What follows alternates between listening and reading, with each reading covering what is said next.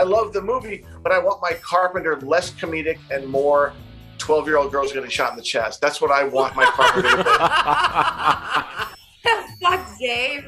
Tell us how you really feel.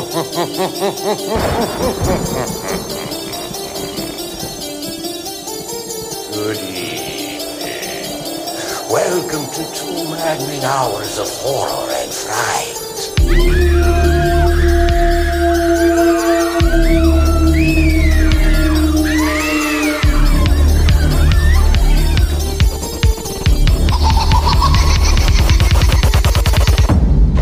Got one that can see. Listen to them.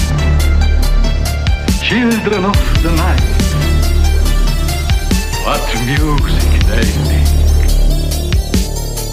The fantasy about being killed. I wanted this fucking porn now, Frankenstein, and I want to know what the fuck you're doing with my time. Fresh, vital. The old cynicism is gone. We have faith in our leaders. We're optimistic as to what becomes of it all. It really boils down to our ability to accept. We don't need pessimism. Hi, I'm Candy the Final Girl. I have come here to chew bubblegum and kick ass. And I'm all out of bubblegum. And I'm Shaun of the Dead. You, you're okay. This one, real fucking ugly. And tonight, on the thirtieth anniversary of the film, we are talking about the nineteen eighty-eight John Carpenter film, They Live. We have Mac the All-Star. You know, you look like your head fell into cheesy dip back in nineteen fifty-seven. uh, we have Crystal. Ooh, it's like a drug. Wearing these glasses gets you high, but you come down hard. Good one. Uh, Dave Gurman. Brother, life's a bitch, and she's back in heat. Yes. yes. And Rob, the cinema drunkie Anteguera. You know, I take these glasses off. She looks like a regular person, doesn't she? Put them back on, formaldehyde face. That's what's going on here. Yes, all right. Formaldehyde face. Classic. I, lo- I love that line because it's something I would say to somebody. Yeah. I, I would say the line that I said, too. I, I, I have said it. Um, and speaking of which, uh, I, I'm going to hijack and do the opening discussion here. Um, this movie, we talk about nostalgia a lot. This is a movie that is literally so tethered to my childhood and, and the, the good parts of it that I, like, we were watching it last night with the commentary with Roddy Piper and John Carpenter, and it was just such a beautiful thing, but just hearing Roddy Piper talking and then that famous laugh of his, I was, like, kind of crying a little bit. Like, I was, wow, like, I miss this guy so much. And, um... you know, I grew up, uh, my, my, my grandparents were country, and my grandpa liked his wrestling. So I was always watching wrestling. And and that's what it was. And even at his funeral, everybody's like, uh, but Francis is up in heaven fishing and thinking about wrestling, you know? Um, but, uh, yeah, and my mom, my mom loved wrestling. And her favorite was Roddy Piper. So when this movie came out, um, I was nine years old, and we watched it. And I had a fucking great time. Um, the commentary, if you have it, with the one with Roddy Piper and John Carpenter, um, I believe, was it Shout Factory that released that? Yeah. Yes, yes, Shout Factory. Yeah. Okay.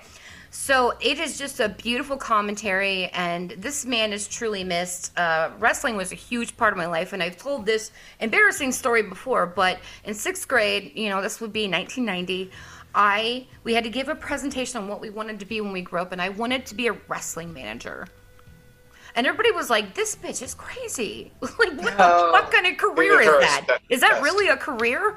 Um, but I wanted to touch on just a little bit of Roddy Piper because um, John Carpenter says it himself in the commentary, you carry this entire film on your shoulders as the character of John Nada, which we know Nada means nothing. So he's kind of like an everyman.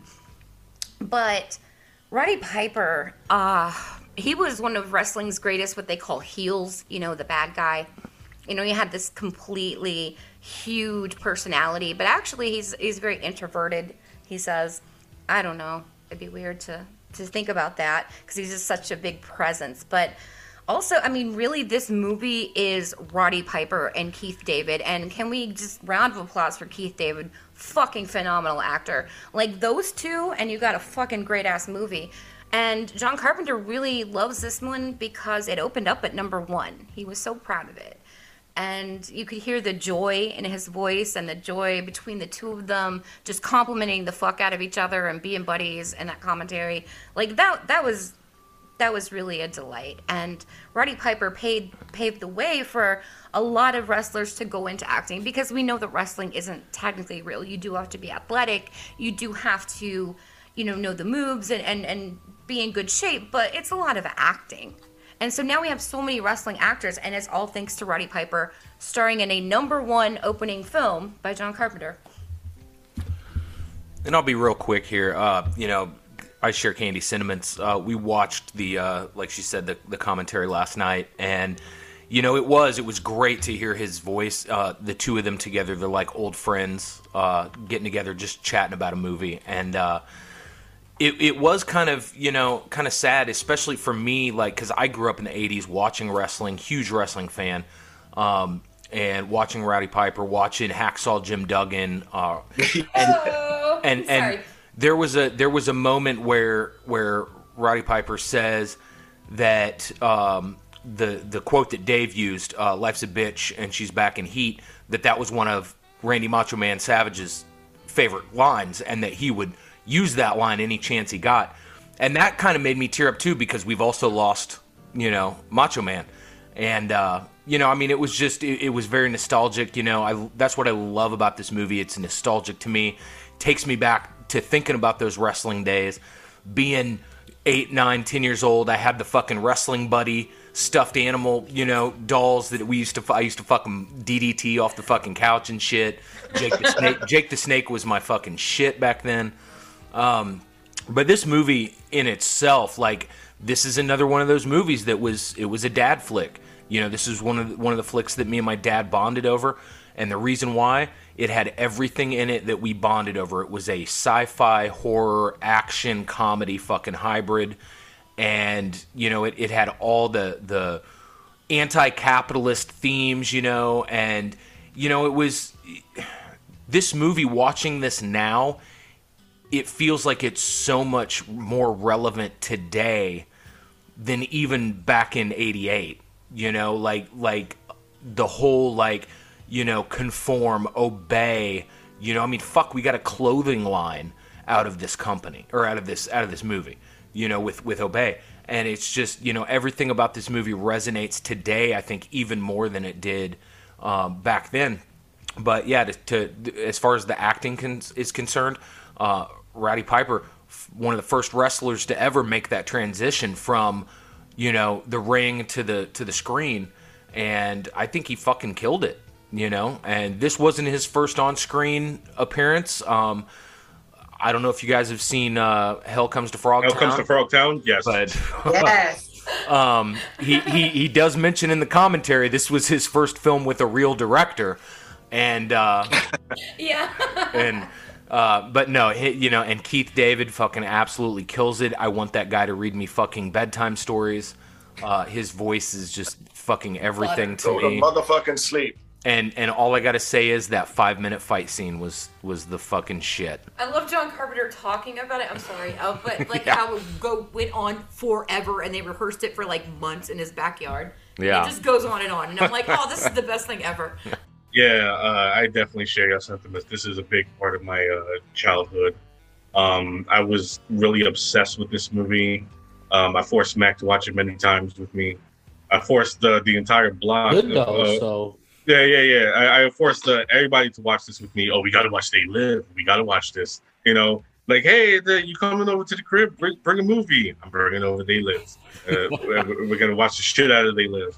Yeah, this was um, this was one of those movies where it's just like, um, you know, like we, we like you know we do talk about nostalgia all the time, and you know, uh, just just today I uh, rewatched uh, Armageddon, You know what I'm saying? Because it was a movie I, I liked a lot as a kid, then I saw it as an adult and I hated it.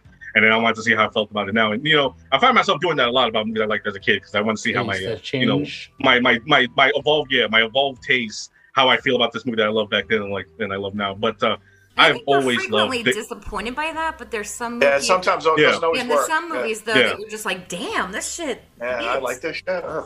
Yeah, I remember watching uh, uh, the Omega Man with my dad. And that was one of his favorite movies. Don't go and, there. And he, yeah, he was he was like, uh, there was a motorcycle stunt that uh, Charlton Heston stunt double does. He was like, and he said, back in the day, I thought that was the coolest shit. I you love know? That movie. So, yeah, and it's just like, there, there's not a point where I didn't love They Live. As a kid, you know, as a teen, and as an adult now, like, it's just, I've, there's never been any love lost about it. And um, to touch on something Sean said, uh, that it's more relevant now than it was back then. I, I, I think it actually is because it's it's just it's it's still relevant uh, now as it is then because shit hasn't changed. It's still the same bullshit back then that is now. Is that that's just why it feels more relevant because it was always relevant because it's just the fucking bullshit that we you know that the government tries to put us through uh, with the subliminal messaging and all that goddamn shit.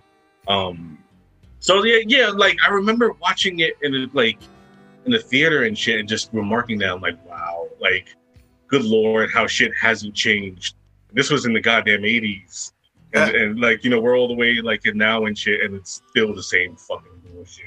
You know, with the scene where the the, the cops are beating back the protesters, you know, the, that scene is just very reminiscent of like like yesterday. You know what I'm saying? Like, you know, just all this goddamn bullshit. And, you know, that, that ties into to, to Carpenter, you know, his his distaste for authority. I think that this Which is his... It's funny because uh, George Romero was the same way, like the great yeah, ones.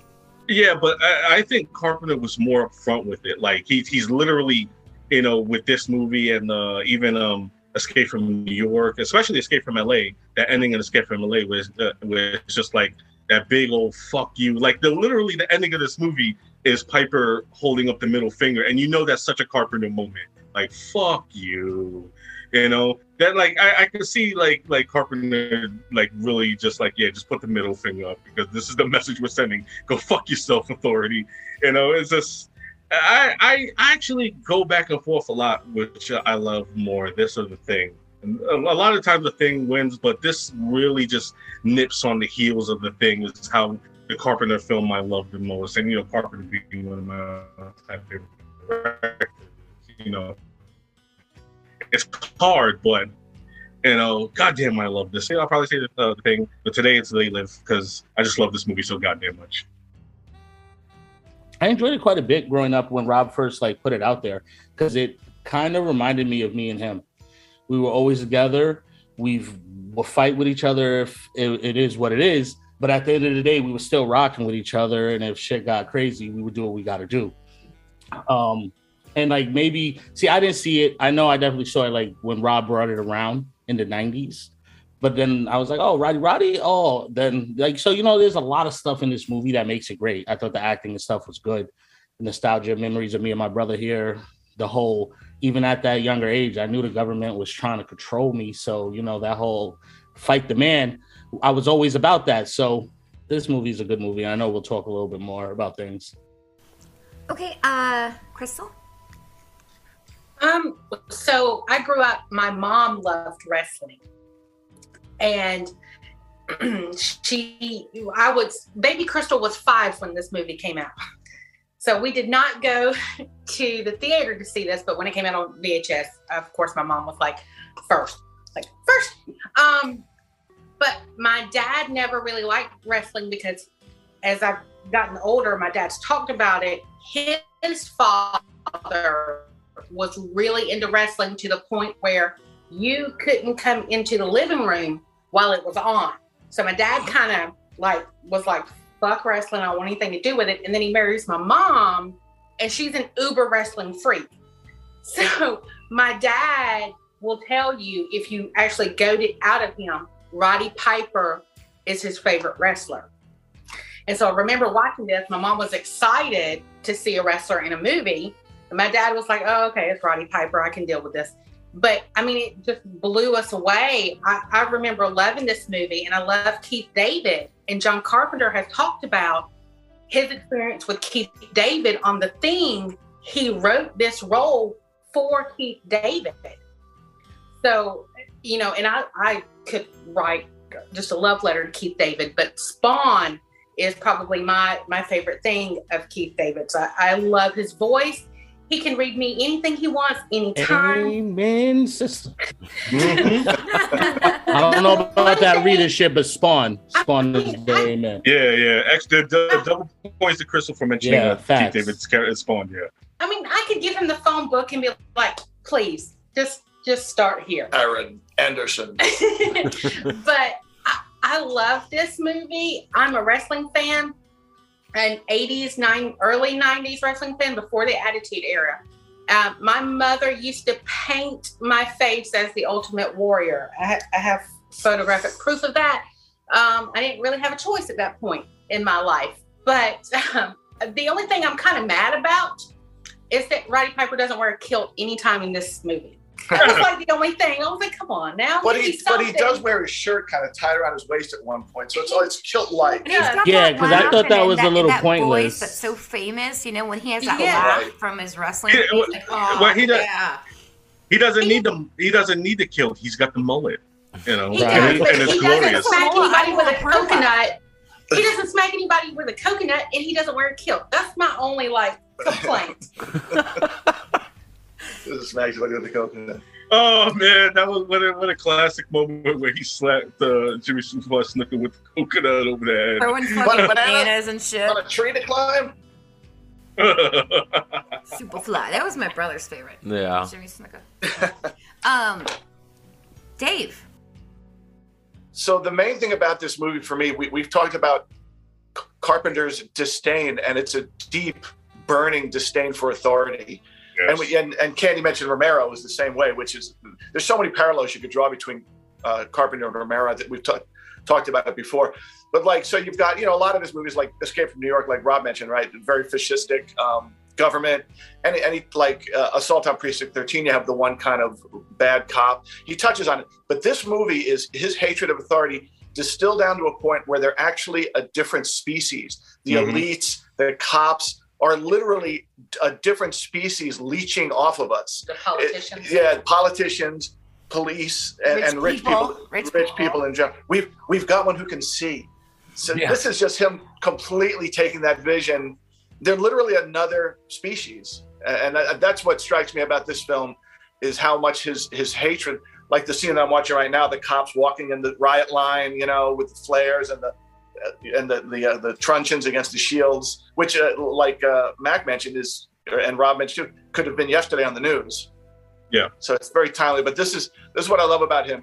I love about this film is his his his vision, his concept of authority being, you know, evil. It, it, this is just distilled down to its purest form. And I love it. I love the bitterness of it. I love that part of it. I love Carpenter's just hatred of authority. Um, he it just exudes itself in everything he does. He just does not trust authority, uh, you know. And he, I read, an, I saw an interview with him on YouTube today to get ready for this, and he was saying that it's not that he's anti-government; he's anti-bad government. You know, people yeah. think that you know you exactly. have to be an anarchist. Like exactly. if you're going to criticize the government, oh, so you just want anarchy? No, I want good fucking government. I would hate to live in a world without police. But I want yeah, good well, police. Someone's yeah. like, work, and someone's got to pave the roads and, you know, whatever, whatever. But we don't want bad government. Right. Yeah. And if I can piggyback off um, um, some of those points, um, I wanted to throw in um, the homeless people, that, that whole section. Um, those were real homeless people. Uh, Carpenter wanted to help them out and, you know, feed them, give them a paycheck. I mean, and it wasn't even Carpenter in the commentary that's saying this. This is Roddy Piper saying this, saying like, this man gave these people a paycheck and food. And and he, he said we were trying to draw attention to the homeless and the poor. And they were talking about how, like, you know, you can do everything you can, but if everybody's not on board, nothing changes. And they and, they, and I, this was recorded in two thousand one because obviously, you know, Piper's been gone for a minute. But um, the thing is, is like, you know, that was pretty fucking awesome, actually, like that they did that. And um, we would be remiss. And I think we, Roddy, I think, I think it resonated with Roddy because he grew up very hard scrabble. Yeah, and he talks about it. Um, yeah. And and um, he said, you know, he says this is my best acting performance ever, and he said because I had a good director. He's like. Um, and actually, um, if you are a wrestling fan from the time period that Crystal mentioned, because that was me in the eighties, early nineties, then I kind of broke off a little bit because it, it just started. I Vince McMahon, I, I can't fucking stand him. Um, and actually, he Vince went McMahon, dark. We left. Yeah.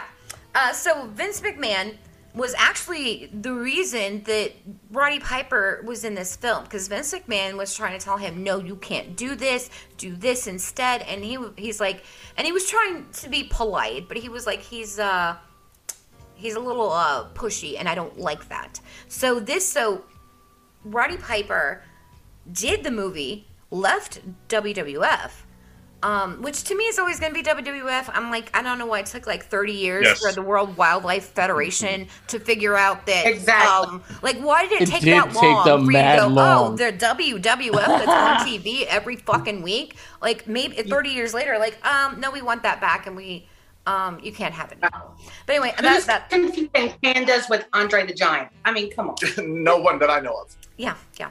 So, um, but yeah, so we left the W W F, did this movie, and then went to W C W, which actually ended up being um, better than W W F. But I mean, I, I kind of quit watching uh, wrestling, except for here and there. Um, you know, I was older, and, you know, just like, th- we just all kind of, I, I switched to basketball um, for a while. But whatever, I just got out of it, because a lot of my favorite wrestlers weren't wrestling anymore. And you know, W C W actually became like a force to be reckoned with. And at the time of the recording, um, Piper was putting together his own wrestling, um, you know, sort of organization. But uh, I don't really know what, if that actually went through, because um, he was talking, they were planning it. And, uh, you know, like I said, that was recorded in two thousand one. Like, they were referring to the things that just happened in September of that year, of September eleventh, two thousand one, which we all know what that day it was. But yeah, so I I mean, I wanted to throw in, like, I thought that was great, and like, neither one of them in this commentary are talking for themselves. They're they're complimenting and telling stories about the other person. And um you know, like, and I love the little, I what would have made it better, the only thing that would have added anything to that commentary was if Keith David was on it too. And and yes. I would have liked that. But it was still really, really great. And, um, yeah, the fight scene, God, I could talk about the fight scene all day. It was great. Like, fucking suplexing oh, and, like, fucking doing wrestling moves on each other. And it kills me because it just goes yeah, belly to back. and on and on. And they just had, like, a little too much fun with it, I guess. Um, but, you know, why not? Why the fuck not? Um, John Carpenter was, like, there for it. He was like, go ahead. That's fine. And he said they barely cut anything out of it because they had rehearsed it so long. So Keith David was a consummate actor, um, was teaching Roddy Piper how to act, and Roddy Piper was teaching Keith David how to fight.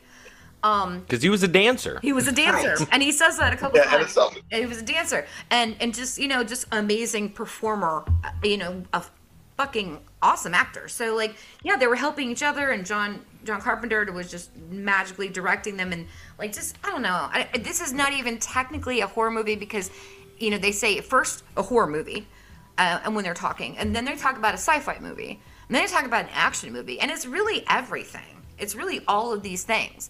And so, like, you know, when I wanted to do this through the show because of my intense obsession with this movie, I was like, you know what? We'll go with the horror for now, but it's everything, and I don't fucking care. I'll do what I want. I'm John Carpenter. Fuck you. Right. Where's my paycheck? Uh-huh.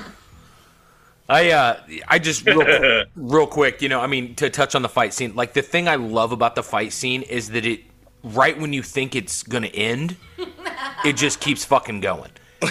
And that's the, that to me is like part of the comedy aspect behind it. Is that, like a, right. like a yes-o. Right. Here, I'm, yeah. Like every like every time you think that, okay, they fucking they're both on the ground, You know, like the the time where Keith David holds his hand out and he's like, you know, it's over, let me help you up. And he pulls him up and he fucking punches him again. And it's like, fuck me, man. And like the wrestling moves are what killed me. All, all to put a fucking pair of sunglasses on, right? That's that fucking cracks me up. But the the thing that I want to touch on real quick, and maybe it won't be real quick because I I could talk about this guy for days, is George Buck Flowers. I was yeah. Yes. yes. Buck in my notes. Flowers. This, it's not the first time we've mentioned him. This guy no. plays a homeless man up. in so many films. He's always filthy and gross. But he he brings such a presence. And, you know, he was homeless in Back to the Future one and two. Um, he was homeless in Mac and Me, Wishmaster. which is a, a favorite of Candy and I. yes. yes. Um, yes. Escape from New York, Wishmaster. You know, and, and it, when we talked about him in Wishmaster, the, some of the fucking lines he used in Son Wishmaster. Of a Chinese gangbang or something. Yeah. I don't know. But, you know, he just, he he brings such a presence. And he's he has such small roles in films, but in this one, it, it was almost like he had his comeuppance because he actually wasn't just a homeless man, you know? Right. And if I can say something, I was telling Sean last night, when I was a kid and watching this, I didn't even know later on when he was all cleaned up that it was the same guy. It took me a while. I was like, mm-hmm. oh my God. You're not used to seeing him not homeless in a yeah, movie. Right, he's right. Not homeless. He's all coiffed and shit. Yeah, yeah. yeah. Uh, go ahead, Rob. So um, I wanted to touch on two things you just mentioned. Uh, the fight scene. And um, this goes into uh, Keith David's character, Frank. And that uh, Frank is the representation of America, of how it is. And that um, he's all talk. You know, he's like, oh, yeah, we're going to fucking, we're going to take a sl- sledgehammer to their fancy fucking cars and all that shit. But when the shit goes down, he's the one of the first to run away, you know. And then uh, in the fight scene, uh, the fight scene is literally uh, Nada trying to get him to see the truth. And that's how most Americans are. They will fight tooth and nail to not have their reality disrupted. You know, this is why he refuses to put the glass, glasses on, because how most Americans are, they don't want to see the truth because they don't want their life disrupted, you know. And that, I think that's key to why it's, the, the fight scene is so great, because, you know, it's a great fight and it's hilarious because it goes on for so long. But it's also, you know, that allegory to where it's like, this is how strongly most Americans will push back on not disrupting their own lives, because that means that they have to do something. Yeah. You know. And, yeah, all he has to do is put the glasses on. He all he has to do is put the glasses on. All he has to all he has to do is put the glasses on, and, and he, he refuses. He won't do it. The fact that he's fighting because, so hard he, he too, just, you're you're absolutely right. Yeah. Yeah. To not yeah. even consider another viewpoint. Yeah, yeah. You know, and, and that's just America, you know. They they you know, they just don't want their lives disrupted. You know, they, they don't want to see the truth because, you know, that means they have to do something. Whereas Nada, you know, saying he he's the one who, in the beginning, he actually believed in America. He believed in the chance. He believed in the land of the free. And then, but when he sees the truth, he's like, oh, I got to do something about this. You know, he he's like the real hero, you know what I'm saying? And of course, you know, Frank, as soon as he sees the truth, he realized, yeah, we have to do something. But I, I thought that was just a probably one of the most brilliant touches in the movie. And, like, you know, it's all contained in this just hilariously long fight scene, you know? And, and it's just, and it's, it's too, because um, I remember uh, Keith David talking about that, uh, talking about the shooting of the fight scene. And he was like, he didn't realize how strong Piper was until that fight scene, until when, like, they were um, about to shoot the shot where he lifts him up and throws him on the ground. He said, he cradled me like a baby. And then when we were about to start shooting, he, Piper just goes, the Piper just goes, now where do I put him? You know what I'm saying? It's just like, I realized just how, how, how strong a man he was, you know, like how much stronger than he is than me, you know? Yeah. And uh, it's just, that's what, that's one of the brilliant things about Carpenter, is just like, he sneaks that shit in there. You know, it's, it's a very affront, like, you know, he, he lets you know, like, his, this this taste for authority, but like he puts it in the scene where it's just like you won't really get it because you're you're just blind by how awesome the fight is, but then it has this meaning behind it and then why it's this long, you know. And it's just, you know, I I I, I mean, Carpenter's has always been a smart filmmaker, you know, in, in his touches. Like we've talked about that on um, uh, In the Mouth of Madness, how smart he was on that one, you know, his the you know the the playing with the meta aspects and the fiction and reality and all that stuff. But I think he, he's at his most brilliant in this one, where he's really just trying to give the middle finger to uh, the government and all authority, and you know he just has these all these touches around it, and it's just one of the most glorious things ever. And it's like I can see why, because Keith David also pointed out that the movie was like disappeared right after that. It like it, like it, he was like it was like number one for two weeks. It was out there, and then it just disappeared. You know, so somebody was spooked by what we were saying in this movie, and. Of, of course, of course, you know what I'm saying. Like, it, like it's it's it's a movie and shit, but like they're terrified of it because you know it's it's pointing the finger and you know and showing that. I mean, it may not be that you know complex and shit. Like you know, not saying that the government's aliens, but they might as well fucking be, right? You know, because they're they're just separation from reality altogether. You know, but and the rich, you know, it's like pretty goddamn close. Society. Yeah, yeah, most definitely. So, you know, obviously they saw this channel. We can't have none of that. I can't have any of these people seeing this. And he said it disappeared. Like, it almost, like, literally disappeared after two weeks out. It was like nobody could find it anywhere. And it's just like, that's that's a hun- bunch of shit. But uh, it's not surprising. It being number if, one. Uh, mm-hmm. And I, yeah, and most I... definitely, you know. And I think in the in this day and age, the equivalent of putting the glasses on for most people is deleting Twitter. You know what I'm saying? No, like, no, I hear that. It's true. Like, like so many people that, yeah. de- depend on social media to like, you know, go down that rabbit hole.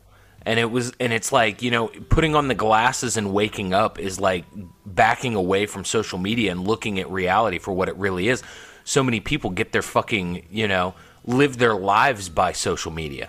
And, I mean, I have to be on social media a lot to promote this show, but I just said it in chat, and I'll say it now. Um, I took fifty pictures of myself till I found one I liked. And that's what we do. That's what we want to present, you know, what the best things that we can. And, and people, you know, have these great lives on Instagram, and they're a fucking mess in real life. It's that kind of shit. Yeah.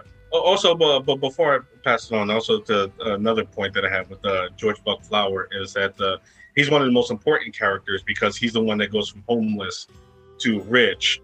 And there's one pivotal line that Keith David says that sticks with me when, like, you know, he's talking about like, oh yeah, let's, you know, let's try to make some money. You know, like we all sell out every day. Hell, everybody does. And then Keith David goes, you do it to your own kind, you know, and, and, and that line is just fucking just, you know, it's terrifying because how fucking truthful is that? Right. You know what I'm saying? Like, how truthful is it that we'll do it to each other, you know, saying just to be on the rich and the lead, you know?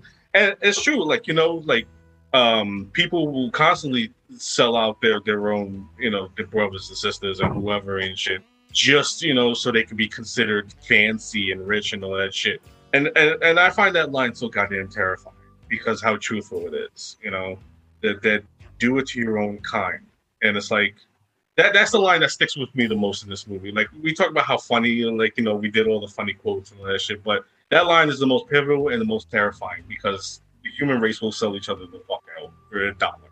And absolutely, yeah. I just, I just wanted to say that. No, I, that's brilliant, and it's important, and it's true. Uh, Dave. Well, like Rob was saying about how Frank is representative representative of America. The line that st- stuck with me the most in this movie is when Frank's saying, what do you say? I have a job now and I plan on keeping it. I'm walking a white line all the time. And what is Nada's comeback is white lines in the middle of the road. That's the worst place, place to drive. be. Yeah, yeah Frank's had, um, and he's like, I got a job. I'm doing, you know, I'm doing okay. Everything's going to be fine. And he's like, you're still going to get run the fuck over. They're going to run you down just the same. And I think to me, that's the, the line yeah. that really stuck out. Uh, that, that again, that's Carpenter. You know, the, the very last shot is the middle finger, but this whole movie is a big mm-hmm. middle finger. Yeah, yeah. Absolutely. And I just, I love it. I just, I just, I just love Carpenter for that. I love his, and he's never backed away from that. You know, he, he to the point where he said, "Fuck it, I'm not making movies anymore because I yeah. can't make the movie I want to make in the Hollywood system. I'm gonna just make music now." You know? Right, right. It, it, like to the detriment of his own career. You know what I mean? Like where, and to the detriment of all of us film fans too. You know, right? I mean, like I want, I, I want the product.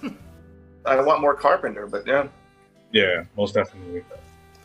Uh, Ma uh Mac.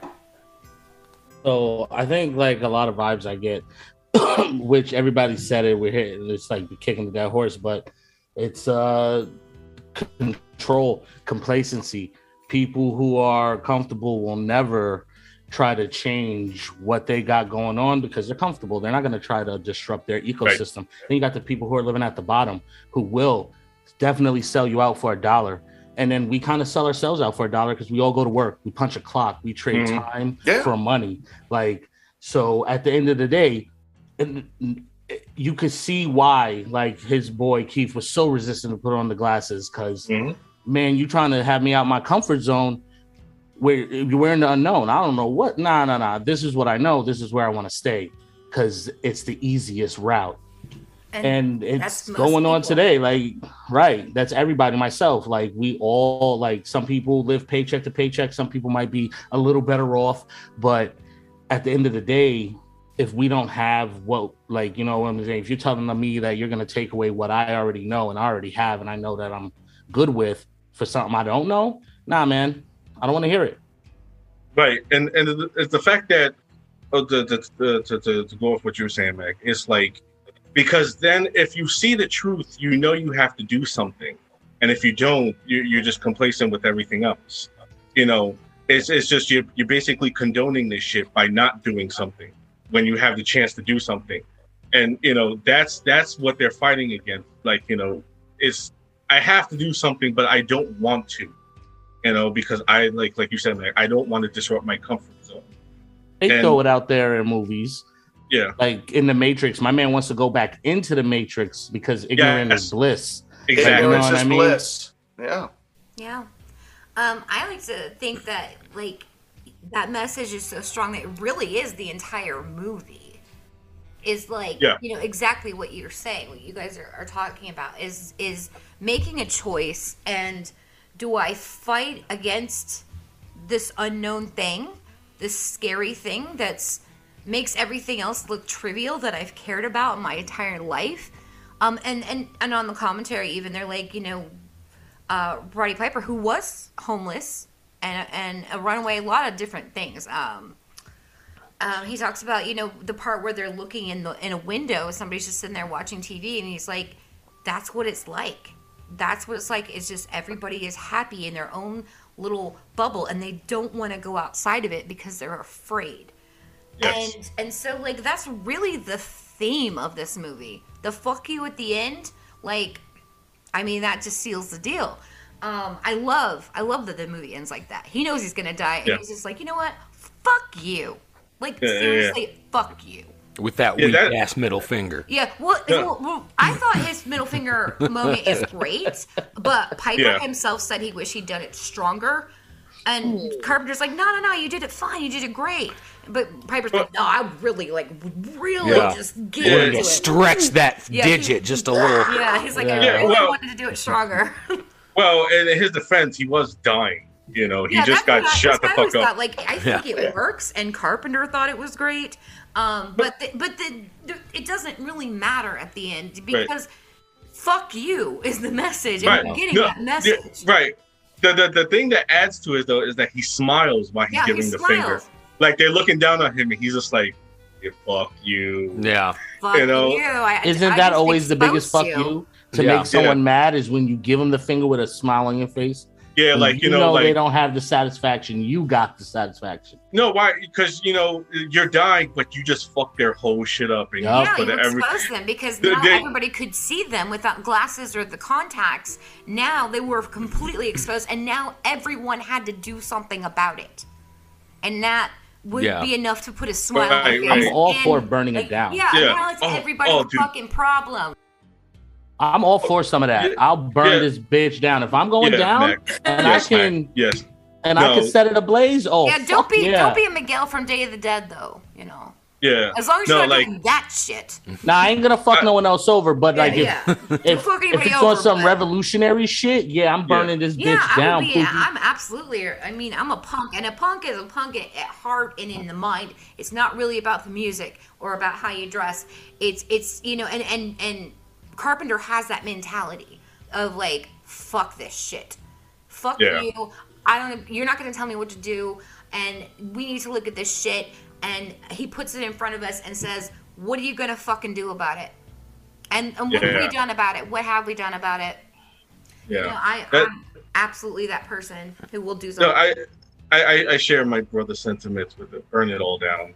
Like, to the, to the, at, at every waking second, burn it all down.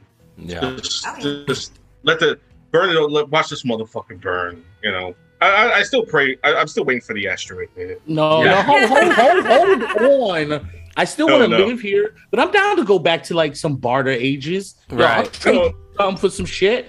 I could no, survive. No, that's that's that's Escape from L A. That's Escape from L A. yeah, yeah, yeah, that's, uh, that's yeah. that movie. But Let, uh, take these take these motherfuckers back to the Stone Ages. Fuck them. Yeah. When I, you know, and when I talk about relevance today, you think about, you know, again with social media. And we talk just technology in general and facial recognition, you know, things like that. It, stingrays. I don't know if you're familiar with stingrays, but it's a device that the cops use that they can basically listen into your cell phones, um, you know, that they've they've been known to use, you know, and which is complete bullshit. Um, Technically, it's supposed to be illegal. It's totally illegal, but bro, but they get away with it. The fucking cops, the law, have them. Yeah. Yo, even yo, face like if you're on Facebook and you say to a friend in a conversation, not even looking at your phone, oh man, I, I want a new Dragon Ball Z statue, and then I go on Facebook and it's like, yo, you might like this that's, store that has Dragon Ball Z statues. That's ex- it's fucking creepy. That's exactly what I was. Go- that's where I was going, Mac. Thank you. And you talk about something. No, those statues that, I bought was from that. Yeah, you talk about something. No, like hold on, um, like I. I No, no, I'm sorry. I'm sorry, Sean. Um, I'm sorry to cut you off, but uh, I was wanted to point out, like, motherfuckers are scared to get the vaccine because they're, oh, they're planting a chip in you so they can follow us around. Like, what the fuck you, do you think this is? You carry right. a fucking so chip. You carry a chip willingly. No. You couldn't pry that fucking phone out of their cold dead hands. Hell no. no. I I work with a guy who is, you know, one hundred percent pro-Trump. one hundred percent, you know, and he has this sticker on the back of his truck that says off the grid, and he has an iPhone. And I'm like, the same guy that records his dumps. Right. Right. I'm like, they know. Do you understand the grid? Right. John. They know exactly where you're at. And Mac, John, you you told me. Same person? Huh? Is it the same person? Is it the same guy that records his shits? No, different, different okay, guy. Okay, different. different that's I, some. That sound like that'll be you, that person. They, you, I, you have to understand it, I did. The fact that Mac remembered that. Yeah. yeah that shit oh, no, is in no, here. No, that's unforgettable. That's unforgettable. That shit is in here. Yeah. There's there's a couple idiots I work with. couple. And, yeah, and and and I'd like to say hi if you're listening because. You know, I, I do talk about the podcast at work, so they, they may listen. Who knows? But uh, well, sorry, shit recorder. Yo, you're probably a real good person. We love you, man. I just want to make sure yeah, you weren't crazy. Don't shoot up the workplace, please. Yeah, please don't. Or at least text Sean and let him know to go home. Right. Don't come into work. You might want to stay home. Give me a heads up. Yeah, don't don't. Don't go postal on them. So right, right. Please. But but no, Mac, what you were talking about, you know, yeah. I can say something in the presence of my phone, and then the next thing I know, I have an ad for it, you know? And yes. and, and Walmart is one of the places that, and I can't remember the name of it, and it's it's going to drive me crazy, but they use on their Wi-Fi, if you connect to their Wi-Fi, they have a, a, a um, some sort of device or some digital uh, device. I can't remember the fucking name of it. But if you use their Wi-Fi and you look something up on their Wi-Fi, it remembers that. And you will start to get ads for that. And so I know to block their Wi-Fi. Anytime I go into Walmart, yes. I, yeah. I have their Wi-Fi on yeah, block. We, we do that. I, I won't connect to their Wi-Fi. Shut and, it down. Right, because it is it is constantly trying to push, you know, these these items on me, and they want me to conform. They want me to buy. They consume, want to obey. consume. You know, consume. and and Ladies you know what, and gentlemen, everyone, welcome Mary to the watch and reproduce. And I was gonna say, this conversation is going to be fun. And the and the, the the hot topic nowadays is the media. And, you know, whether you trust the media, you don't trust the media, depends on what, what side of the aisle you're on, whatever. But I think this movie, you know, definitely touches on that. You know, watch T V. Sleep. Don't drink the Kool-Aid, man. Go to sleep. You know, consume. consume. And, Reduce. and you know, if people live their lives Stay by asleep. believing what, you know, these these fucking figureheads in the media tell them, you know, everybody's getting this alternate reality. You know, you hear these like alternate facts, alternate truth, you know, fake news, things like that. And it's just... I, I love alternate facts. Right, right, right. It's shit that's real, but not facts really are facts, real. bro. Right. Like, yeah, yeah. Like, facts are good, facts. A good example, a good example, Holocaust deniers. You know? It happened. Like, he, fact. People like, we who, have evidence of it. Like, right. what the fuck more do you need? Right. Like, millions of motherfuckers I'm all for a good conspiracy theory. ten million people like, vanished. Right. And then you have people with serial number tattoos. Come on now. Right. They, they all did it to themselves. themselves to be part of the club. You know, and, right. and, and, and COVID deniers. I work with COVID yes. deniers. You know, and these guys... It's really interesting when they come, when they get COVID. When they get COVID. Then you know? COVID. No, then, then they switch it up to see, I didn't die. What? Yeah, no, no, no. When, exactly no, what happens. No, when they fucking like, uh, oh, like I saw a tweet where somebody was like, oh, uh, how is it? It's so convenient that uh, COVID only um, uh, uh, attracts the people who haven't got the vaccine. No fucking shit. Right. Oh my God. Right. I'm in first grade. I know that at least a like few people who got vaccine two. that still like, got it. Like, I know no, people, the people with that the are vaccine. one plus one equals chair Yeah. yeah, yeah. I mean, but to me, that's one plus one equals two. Of course, if you're not vaccinated, you're you're probably gonna get it. You know what I'm saying? And even yeah, vaccinated, you can still I fucking va- get it. Yeah, I know some vaccinated people who've gotten it. Well, and, Erica, I mean, I mean, we know like, a vaccinated person who does have it. Yeah, I got it. Yeah, yeah, and it happened. I, it happened. I mean, they, and, they they said straight up because it takes like ten years to make a fucking vaccine. And no one, no right. one, I've never, and that's the argument that I, I have to deal with at work. I have never heard anyone say that just because you're vaccinated, you can't get COVID. Never heard anyone say that. But then all of a sudden, somebody with, with that's been vaccinated gets COVID, and it's like, oh, see, I told you so. See? Why do I need to get it? Yeah, yeah. yeah. And it's yeah, that's called you know, confirmation bias. It, it, right. it lowers you know your chances. You know what I'm People saying? People don't understand um, that even if we got a grip on right. COVID, ten years, fifteen years, twenty years down the line, another disease will try to kill us. Yeah. That's I remember when what, it was swine flu. That's what happens. That was when Ash was a baby, and, and, and yes. I, he almost died from it. Yeah. I, I was on a cruise going to Mexico with this swine flu, and they were mm. like, we got to turn the boat around. I was never so sick in my life, and I'm trying to take care of a baby. He was a baby. And myself and my seven-year-old daughter. You know, I'm like, Jesus Christ, how am I supposed to this, do this? Like, oh my God. This planet I'm is trying so to kill us every day. So, but anyway, sorry, sorry. I, I digress. We're here to talk about They Live, not yeah, yeah, yeah. not COVID, not we, no. But look, They Live, They Live turned into a woke conversation. Yeah, yeah. I, I was just about to, I was just about to say we that. I was about to, I was just about to say that. Look where this fucking conversation has gone. Look at my background, yeah. standing there smiling, knowing what we're talking about. Look, look. All I gotta say is, evil dies tonight. Yeah. Um, I wanted to, uh, I'll just switch gears then really quick. Uh, I wanted to talk about Roddy Piper. Uh, one of the comments that he gets a lot, because mostly he gets, he well, he did, sorry, I forget that he's dead sometimes. And those are nice times. Uh, but yeah, I'm sad. Anyway, um, he says that most of the comments he would get, you know, people love the movie, but they thought you know, because there's a part where he's shirtless, looking all fucking like shredded and shit, and they thought that that wasn't his body, and that they that John Carpenter superimposed his head over a bodybuilder's body, and he said he thought it was awesome. Kind of funny, but like he actually he that's that was his body. Like, why would somebody think yeah. that that they put a fake head on on me, you know, or or on my head on somebody else's body, like. Why the fuck? I mean, wrestlers are, are pretty fucking buff. They're pretty, they have yeah. to back when this movie was made, was there even that technology? N- no. No, not that this well. Movie made was the roid rage. And even yes. now, even yes. now when they do it, the, as well as they can do it now, it still doesn't look quite right. I mean, right. you look at you look at somebody like, you think of a wrestler now who's in film. Dave Bautista, um...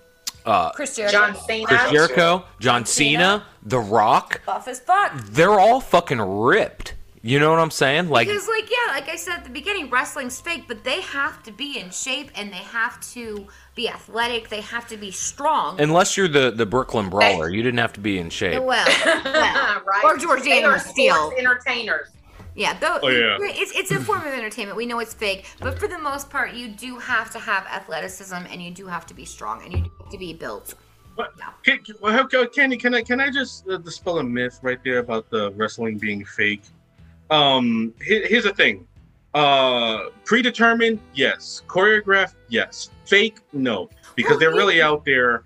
I, and they're really, no, no, no. I'm not. I'm not. No, I'm not. I, I'm not saying like you know you're you're wrong. You know what I'm saying. I'm just saying like you know because everybody says wrestling is fake, it's and fake. It's like no, no, no. They're, they're they're fucking out there. You know they they, they get injured all the fucking time. People they're, they're die sometimes. Yeah. Yeah, yeah. Uh, yeah. Owen Hart. Owen Hart. Oh, yeah. Yeah. Oh, yeah, yeah. Ooh, yeah.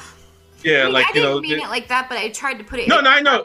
No, I, I know you did. I just wanted to clarify because I, I I hate when people say wrestling is fake. I use the because... same terminology. You're one hundred percent right, though, but I yeah, still right. use but, that but same yeah, terminology. Wrestling is fake kind of like sums up the basis. Of, of... Yeah, like it's, it's it's easy to say wrestling is fake because, you know, it's it's it's easier than say, saying that than saying like, you know, it's choreographed, it's predetermined, it's scripted. Well, you know. I feel for me, once I know the outcome, like if you, me and you are fighting and you know you're going to win that night, it's fucking fake. So, well, I'll, well, I'll, like, I'll say this. I'll say this as as a child from the eighties. It can be as fake as it wants, but until you get Earthquake's ass in your face on the turnbuckle, yeah. that shit ain't yeah. fake. Oh, man. No, no, no. no Are you no, Kazuma? No, Rikishi. yeah, Rikishi, Rikishi would literally... Rikishi would right. literally throw his ass no. in your face. No, my, and my, like, grandpa, no. my grandpa and his wrestling, his favorite uh, wrestler was George the Animal Steele. And I wouldn't even want oh, that guy to touch me. The turnbuckle. But he was like super great. We talked about him when we did Ed Wood. And he actually yeah. went on to do some acting too. Um, you know, obviously because he was Tor Johnson, who was a Swedish wrestler that uh, Ed yeah. Wood got started into movies. So it was a very similar story to his own. Um, but yeah, George Animal Steele was like, no, he was bald, but like the super hairy. They called him the missing link, if you guys remember that. It was my grandpa's favorite wrestler, biting the turnbuckle and shit. Like, that shit was entertaining. That was yeah. fun. How much asbestos did he consume? Yeah. yeah, eating those turnbuckles. People and shit. my, but, hold on. Go ahead. Can, can, no, can I can I just make a little slight little point that uh, this movie exists in the Ghostbusters universe because the aliens all use P K E oh, meters? Yes, yes, yes, they did. It's like, are yes, they looking used... for ghosts? We were what? We were joking about that last night. I was yeah. like, uh oh, the ectometer. Does anybody, yeah. that happen? Does anybody know the story how that happened? Like how that happened to be the prop? I thought they, they would say that in the commentary, but they John, did not. John Carpenter yeah. was able to borrow those and get those from the set. Thank you, no. Crystal. Crystal knows. Yeah, because I did yeah. not know. That, that's pretty what, strong. That's pretty. What yeah. movie was it that we talked about? It wasn't too long ago that they used a, the the librarian prop in a different movie. I can't remember what movie oh, that fuck, was. I don't remember either. Rob, you're the one that mentioned it. Um, yeah, but uh, I can't. I can't remember what movie it was. But but you see you see shit like that pop up where they've used you know some sort of, of you know prosthetic or something that they that that was supposed to be in another film, and they ended up. Oh, using it. oh, it was uh, it was Fright Night.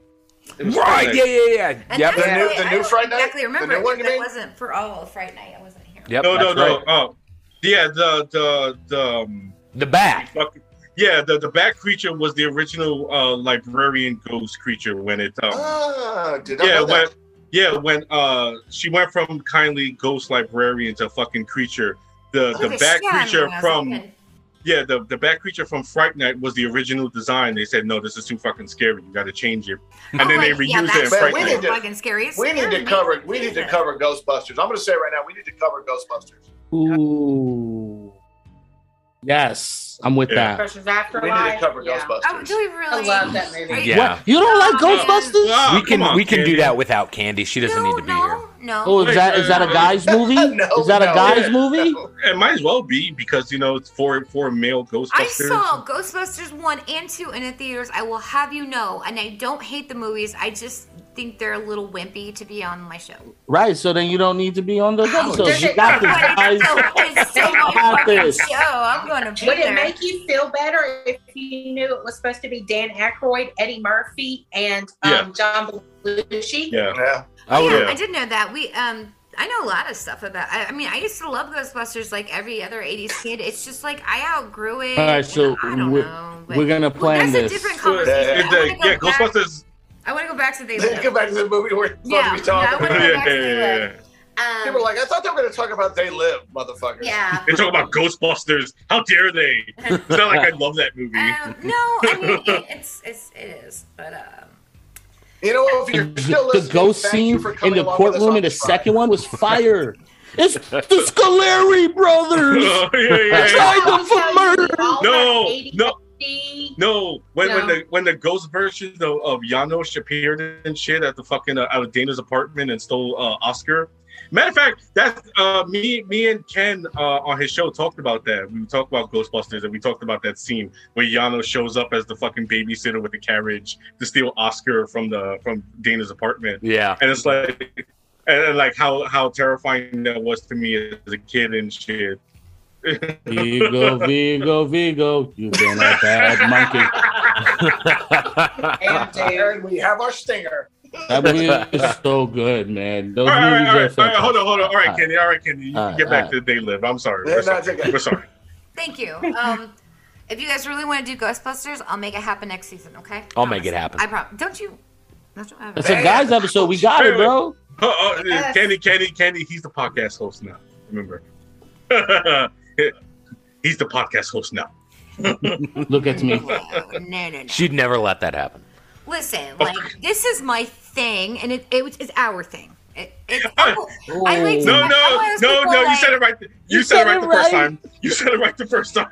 This is my thing. The way she said that too, well, was like this is my thing. The rest of you guys get thing. To go out and have real jobs. I'm fucking disabled. This is my job. I work really hard at it. Anyway, um, so. But I do try to please everybody. Um, so about They Live, like it's it surprises me how much I love this movie. What, what is so funny?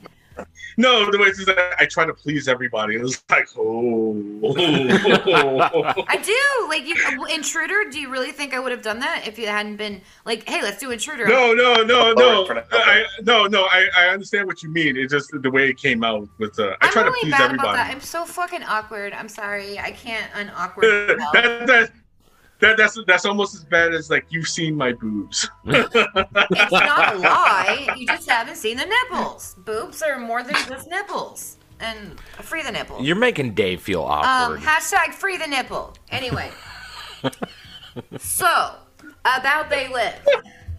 I really think, and, and I agree with uh, what Rob said at the very beginning. I wanted to touch on that because it. We talked about The Thing, and that was one of the biggest perfect scores we've ever, it is the biggest perfect score we've ever given on this show. And we don't give too many where everybody fucking agrees that this movie is a ten. Um, The Thing, you know, won that award. It's on our very short list where every one of us agreed because we are the biggest horror podcast out there. But um, I'm with Rob where I, it, I, I find it out. Uh, do I like The Thing better or do I like They Live better? Because The Thing um, kind of has its own... I mean, it's just like a fucking masterpiece. Like, you don't even have to like the movie and say, but you can tell me that's a fucking masterpiece right there. Now, They Live has a lot more limited audience, and it is very interesting that it was a number one movie two weeks in a row, then fucking vanished. Um, mm. And it, that hurt John Carpenter. John Carpenter got some some tough blows because we, we talked about what happened with The Thing. But, like, yeah, I had that battle. Is it The Thing for me or is it They Live? Because They Live has my heart, but The Thing has my mind. Yes. You know what I mean? And so it's like, um, yeah. And, it, and it's interesting like that because a lot of people would be like, They Live is nowhere in, in the league of The Thing. But I will absolutely die on that hill that it is. It is fucking phenomenal. I might say it's better. Yeah. Oh, yeah. yeah, yeah, yeah. I'm on board. I'm on board. Um, Ooh. I'm on board. Um, and this, see, I, Dave's, Dave's one of those. He's like, uh-oh, uh, I do not agree, and that's fine. Um, but They Live has my heart, and my heart, my emotions, my love are more important sometimes than logical stuff. And so, if you can get me in the heart, you got me. And so, what do I watch more often though? Would it be They Live or The Thing? And I can never get tired of They Live. It's always entertaining. It's always interesting.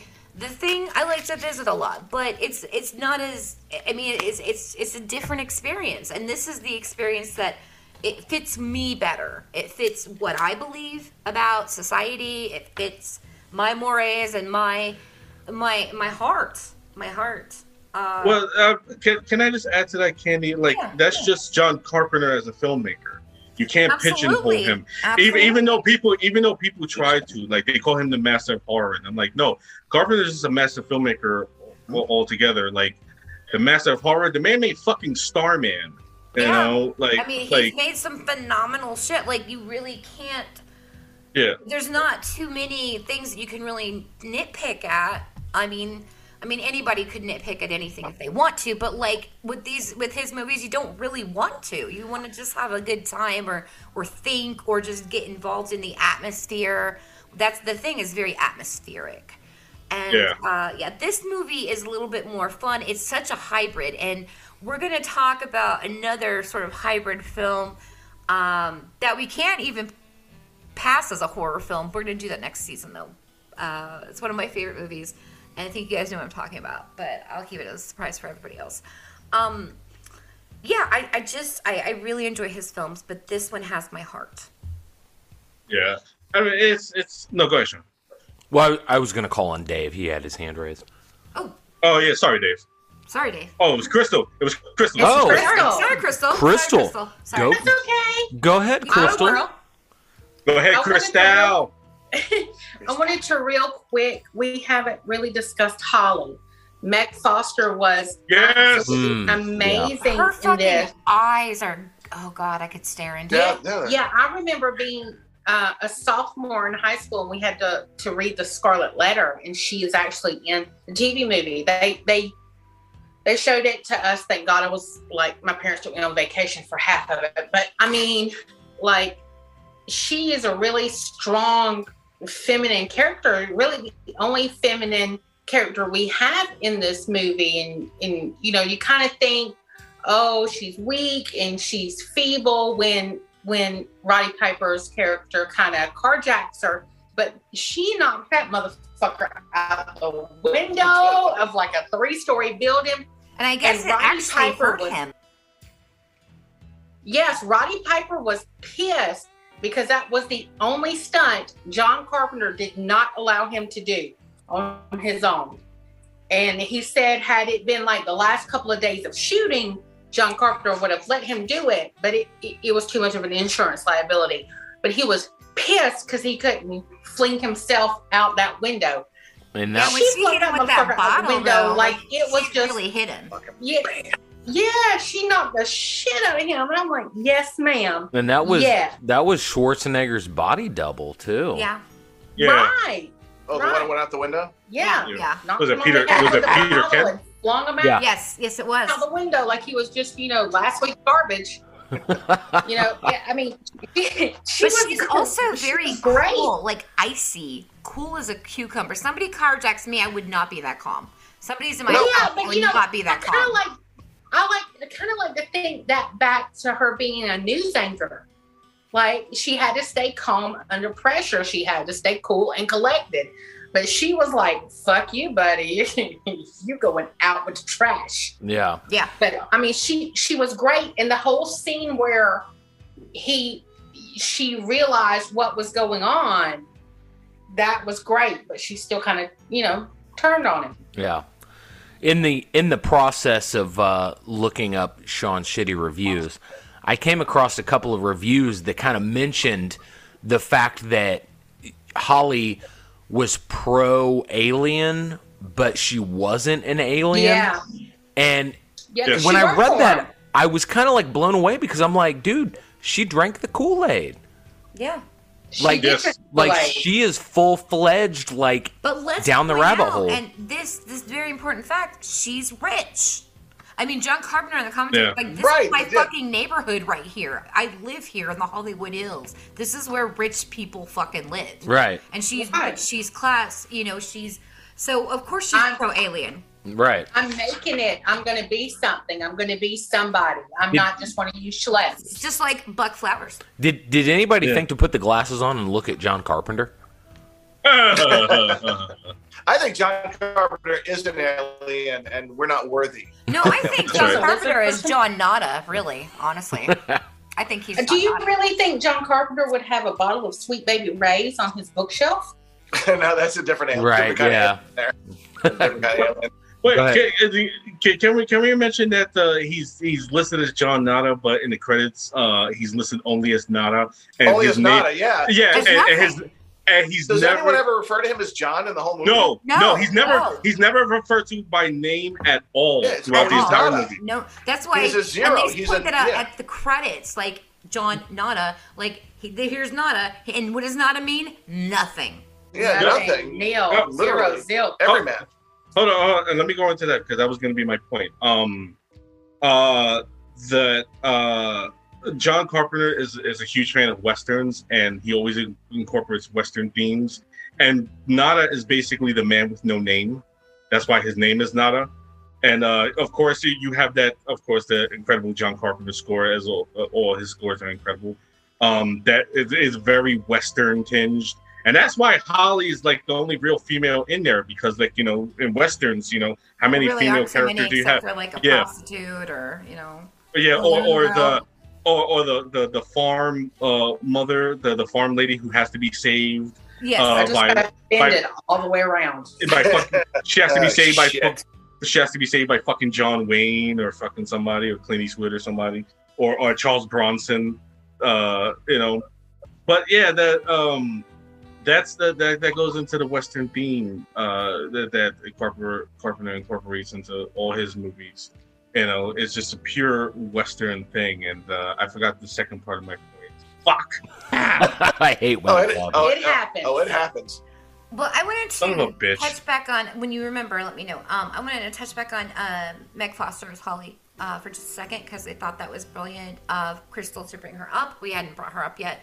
Um, The fact that um, I, I liked hearing the backstory of, like, you know, the process of Roddy becoming an actor in a film, and he was said it was because he had a good director, and but this part was a lot of it was all his own, like the bubblegum line he made up himself, yes. blah blah blah.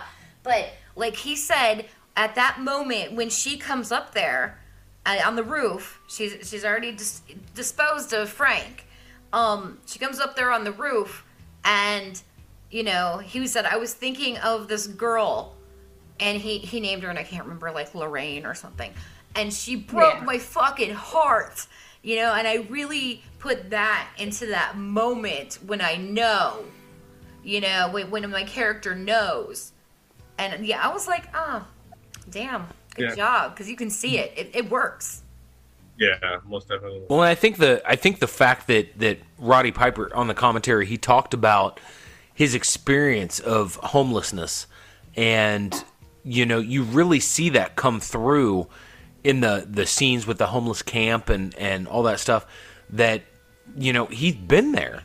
And a lot right. of wrestlers a lot of wrestlers had, because, you know, until the success of W W F, like, a lot of those guys were fucking living in their cars, living on the street, mm-hmm. you know? And he also points right. out that wrestling has the highest suicide rate of any sport. And he's right. Yeah. yeah. It, it, I mean, it's, it damages your body. I thought they did a really good job with that Mickey Rourke movie, The Wrestler. Mm. Yes, yeah, absolutely. Seen, that's a tough one. Yeah, yeah, but we have seen that story and or a version of it happen to a lot of our wrestling heroes. Yeah, I'm looking for the Chris Benoit story. Yeah, and oh, like dude. with Chris Benoit. Yeah, um, that's the that's a deep fucking cut right yeah, there. I know. Yeah, uh, but, but that, you know, that he has that's crazy. C T E. Yeah. And and unfortunately for us, the only way we can diagnose C T E or chronic uh, traumatic encephalopathy is after autopsy. And I'm calling it now. When O J Simpson passes, he's going to be found to have C T E. I'm telling you. Um, but as far as Chris Benoit, I actually helped clean up the house. Oh, wow. Oh, oh wow. I'm going to have oh, to look this goodness. up. Yeah. That, my, my aunt had a cleaning business at that time, and his house was in Fayetteville. Wow. Crystal dropping wow, bombs on us. I'm going to have to Google that man. shit. Oh, my God. Yeah. So, I mean, I saw a lot of stuff. Thank God I'm a nurse. And yeah. Was, like, I'm kind of jaded to death. It, it sounds horrible, but. No, but I you think know. you have to be a little bit. Yeah.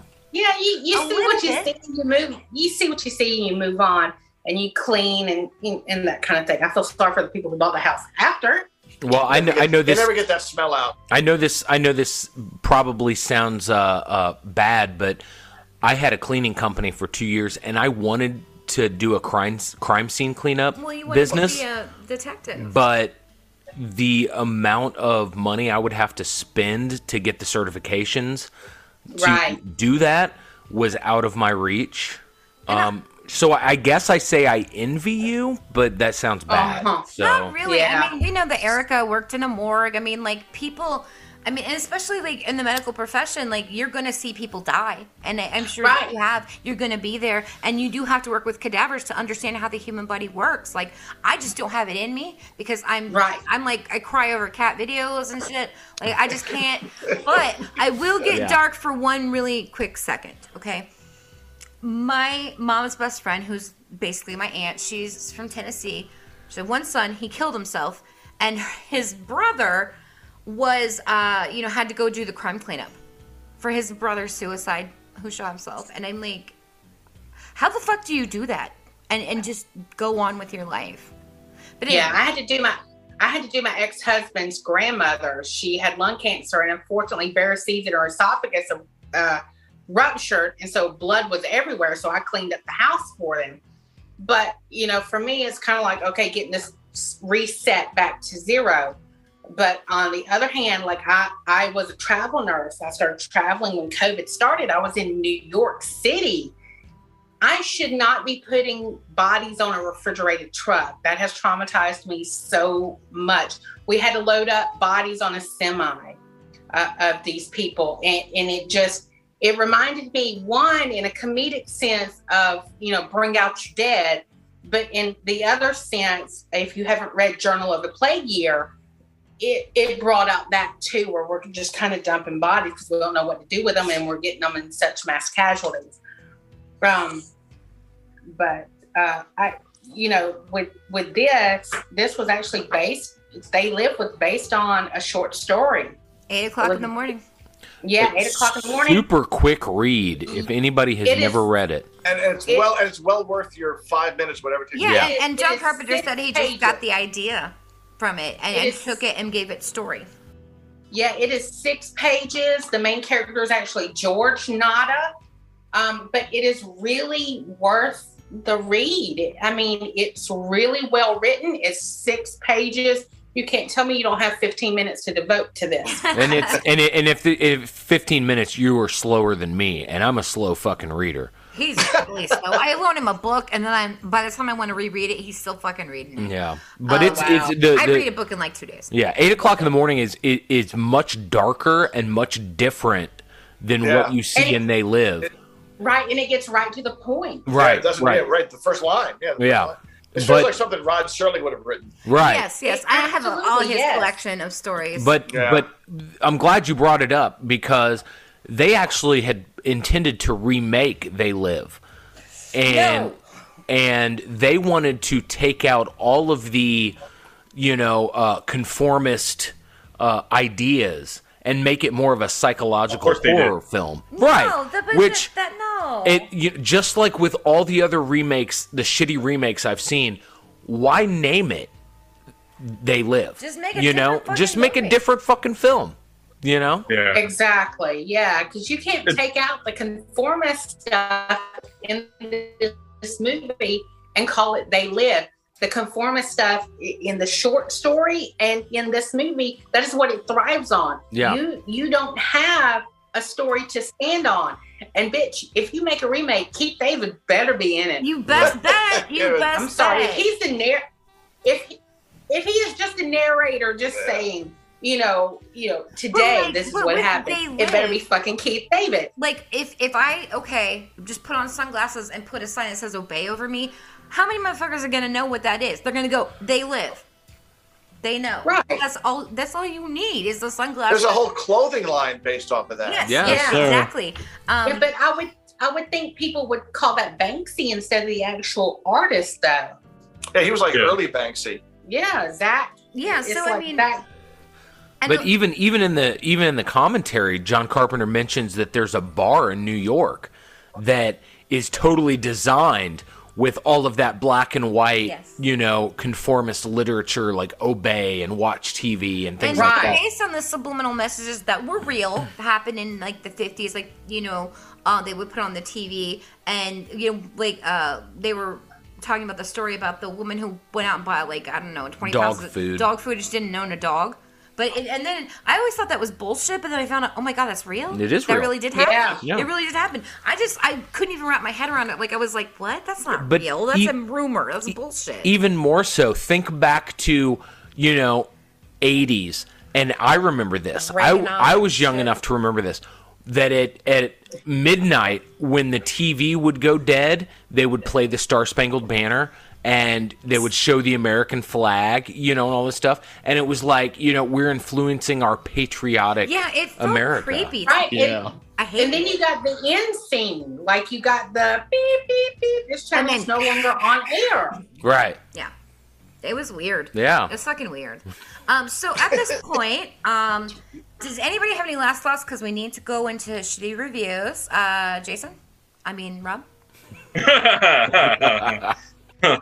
no, it's um, uh, I still haven't re- remembered what my second point was, or whatever. Um, mine come to me in the shower. Uh, like, oh shit, I was gonna say that three days ago. Yeah, yeah, yeah. I hate when that happens and shit. Uh, I'm a shower.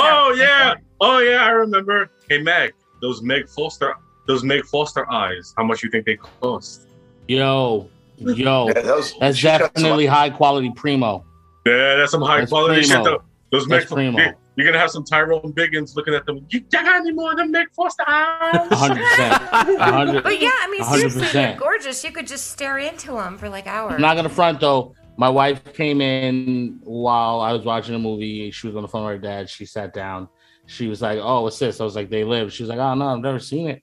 I was like, yeah, it's like some alien stuff. She was like, is she gonna? he's going to realize she's a man? And I was like, nah, man, she ain't no man. Like, nah, she, girl, she real girl. What? Yeah, yeah. She was, she was she she was the original she was the original Cagney. Well, she was not the original. She was the second Cagney on Cagney and Lacey. She was, yeah. Yeah. Um yeah. Uh, she was the, the the first season and then they replaced her uh She's for the rest Mother of the show. Mayhem, if you know Teen Titans. Yes. Yes. Um but uh I no, I just wanted to shout out Cagney and Lacey because I love that. God, that was a, that that well, brought back like a whole bunch of childhood for well, me. I was well like, done, sir. Well done, sir. Yeah, yeah, I, I, I love Cagney and Lacey, so I just wanted to find a way to work that in there. But those Meg Foster eyes, bro. Those Meg Foster top, eyes. Top shelf, man. I top don't even shelf. know where we would get those. Well, yeah, yeah, yeah. If we're doing shout-outs, I want, and we're talking about Roddy Piper, I just want to shout-out the Bushwhackers. Yeah, absolutely. I was a fan yeah. of Brutus the Barber Beefcake, but like many of my heroes in their childhood, I realized that they're fucking assholes, and I yes. wish I didn't know that. But I was a big fan. I got to see him wrestle. I got to see Ultimate Warrior wrestle because they, Hulk Hogan. Yeah, and yeah. I love Hulk Hogan, but but now I don't. But as a kid, you know, he was like the fucking hero. He was man. The face I still of the love W W F, me my fucking Hogan, you know, bro. And I loved, I loved the feud between um, Piper and and Hogan. If you guys remember this shit, and it was yes. when, um. Yeah, I mean, it was real fucking dramatic shit, and I loved it. Oh, my God, it was so great. That was the best shit. If if we're going to talk feuds, my favorite feud was Jake the Snake Roberts and Ravishing Rick Rude. Ravishing Rick Rude. Oh, that's hilarious. When no. he would flex his butt cheeks. Oh, God, uh, no. Yeah. Never. Never. No, I like the, I like the uh, uh, Macho Man versus, uh, um, oh, fuck. Oh, God. Remember his feud with Dusty Rhodes? Oh, yeah. Oh, he did. I'm, I'm, I'm, I'm having trouble. I'm having trouble. trouble. You know, um, you know, I'm sad we didn't get to see Jim, uh, Jim the Hacksaw Duggan, Duggan before we boarded our cruise because they were getting off. I was so trying to see him, but we didn't. I only want to see him with the two by four. You know what I'm saying? I, I remember I mean, I now. I could have probably was, found that. It was. It was. It was. It was Macho Man versus Ricky Steamboat. Oh yeah. yeah. God, Ricky Steamboat. That's, that, their fucking match at WrestleMania three is one of the greatest matches ever. WrestleMania uh, three in general was fucking yes. great, yeah. dude. Yes. Yeah, it gets, over, yes. it gets overlooked by Andre versus Hulk Hogan. Well, yeah, because yeah, that but, was like the ultimate fucking match. And, and right, I mean, right. Andre, Hulk Hogan picked him up. The, the sad story behind that, if you ever watched that Andre documentary that was on H B O, yes. it yeah. talks about it. Like, that was when he was in so much pain and Hogan was trying not to hurt him. Right. So I, it, it made me cry. Yeah. It made me fucking yeah. cry because I remember watching it on T V, not knowing these things. You know, being a child. Yeah. Well, I mean, even even the documentary with, uh, uh, you know, like I said, um, Jake the Snake Roberts was one of my favorites, and the the D D P documentary where he brings Jake the Snake in to, uh, you know, rehabilitate him and and get him cleaned Absolutely. up. Absolutely. And then yeah. fucking, fucking cry. And then Razor Ramon shows up, yeah. and I'm just like, yes. Jesus Christ! Yeah. I mean, but, they, you know, D D T D D P is based in Atlanta, so his yoga studio is here in Atlanta. Right? He's he's doing the good work, man. Yeah. I yeah. I, I applaud him because there's people yeah. like Roddy Piper. Like I was surprised to find out, like you know, because you expect him, you know, because we hear these stories about like you know what a piece of shit some of these people are. You know, like Hulk Hogan as an example. Um, who was everybody's fucking hero, and we grew up and we're like, ah, oh, you just ruined everything. They told us to eat our vegetables. Yeah, but like Roddy Piper, he was married to the same woman from nineteen eighty-two until he died. Absolutely, yeah. I mean, like this this was a guy who wouldn't even cuss in the doc in the in the commentary. Wouldn't say a bad word, but he's saying fuck every other fucking word in the movie. And I'm like, right. this is just a good dude. And let me tell you, like it is really hard to come from the places that he came from. I, I was a runaway. I, I was homeless in Hollywood. And wow. the only streets that I knew were Hollywood and Vine, where the hookers are. I didn't know that at the time because Motley Crue was saying about Hollywood and Vine a lot. So we got up the yeah. bus there, and all there was there was prostitutes. And, and Sunset we, Boulevard. We were four, I was fourteen years old, and I lived on the streets getting taken care of by prostitutes. And and yeah. I mean, and you see a whole different side of life, and, and that can change people for the good or for the bad. And for the two of us that went, um, well, let's just say one of us is dead. Um, oh. It's it's hard. It's hard. You, you and and he clearly chose the path of good, and you know he wasn't one of those wrestlers that ever disappointed me, because he was just a good guy, and he didn't let it ruin him. Right. Um, You know, but it's it's a very it's one of those people like people don't call it a sport. It's a fucking sport, and it is. It's sports entertainment. Absolutely, yes. absolutely. It's sports, and and to find out it has the highest suicide rate. It's kind of like when you find out dentists have the highest suicide rate of the medical profession. Yes, kill themselves because and when you find out the psychology behind it is because they're working inside people's skulls all the time, and it just like disturbs them, and yeah, they kill themselves, and so that. Like, that sound wave from their drills actually winds up after so many years driving them crazy. Exactly. And so, and, and so, you know, wrestling is the sport that does that to you because you're, you trashing your body. Like I said, the, the Wrestler with Mickey Rourke really touched on a lot of these issues, but I'm yeah, really glad to know that right. I could still have a hero from my childhood that, that remained a hero, that was a, a good guy that, did the right thing, and, and there's some out there that, that survive, and some, and they're trying to help the others get better and survive, and sometimes they do, and sometimes they don't. And so, you know, I'm going to steal from Rob and say, thank God for Roddy Piper. Right. Yes, absolutely. Uh, now, don't say thank God too much. Yeah, mm-hmm. Piper was just, uh, just uh, an exception of a human being, yes, a legend, and uh, we we this world is just at a loss for not having him around. Like it's, when we listened to the commentary and I heard his voice and I heard that laugh, I kind of cried a little bit. I was like, "Damn it!" Yeah, yeah. He had a yeah. wonderful podcast. Yeah. yeah. So, is it time? I, I believe it's time. What's, for oh, Crystal, oh, go ahead. Crystal has thought. Okay, I'm sorry. Yeah, before you do Sean's shitty reviews, I called Dad today. So Daddy Warbucks' review is, this movie was okay in the eighties, but fuck the mullets and fuck the sunglasses. Sunglasses? Your dad okay, got against mullets. Did your dad no. have a mullet? My dad did have a mullet. I've seen pictures. Your dad had a mullet. My dad had a mullet. It is fucking hilarious. Most yeah, I had a mullet. Dad, like, great movie. Back then, most dads. Yeah, my dad had... was like, great movie, fuck the mullets. Fuck the sunglasses. Sunglasses are cool. Di, Di had a mullet in the early nineties. Well, I did. I didn't. I had a mullet, but it was more of a rat tail, and I you did have like a straight. Oh, and I, but but I had the side steps shaved in. That looks stupid. Yeah, I've got pictures too. Um, uh, everyone's frozen. Oh no, they're not. Okay. And and I will say that that my my dad didn't have a mullet. But my dad suffered from cutting his jean shorts way too short. Oh, no. Oh, uh, so short that the pockets hung out oh, lower yeah. than I wore my, the shorts. I wore my shorts like that, yeah. yeah. And, and I remember one, I, I want to say it was a fourth of July party where my, my mom had to get on my dad because his shorts were so short that his ball sack was hanging out ah. of the shorts. So that is fucking hilarious. So there's that. Um... But yeah, so Sean's shitty reviews. Crystal, hit me with that theme song. All right. Shitting on these haters, I be shitting on these haters, shitting on these haters, I be shitting on these, shitting on these, shitting on these, shitting on these, shitting on these haters like I took a laxative. Yeah, boy. What the fuck? So I pulled these from various places. Um, I'm branching out. Um, this first one is from Ants zero nine seven two five. He says, utterly pointless. I don't usually write reviews, but I must warn people about this movie. I am a fan of John Carpenter. The Fog and The Thing are both excellent films. This is terrible. The title of the movie, They Live, maybe could have been... They live alongside us, but they aren't really doing anything. The film just doesn't go anywhere. I wish I had watched The X-Files instead. S- stay away. Our next one is from Despacio Cidereal.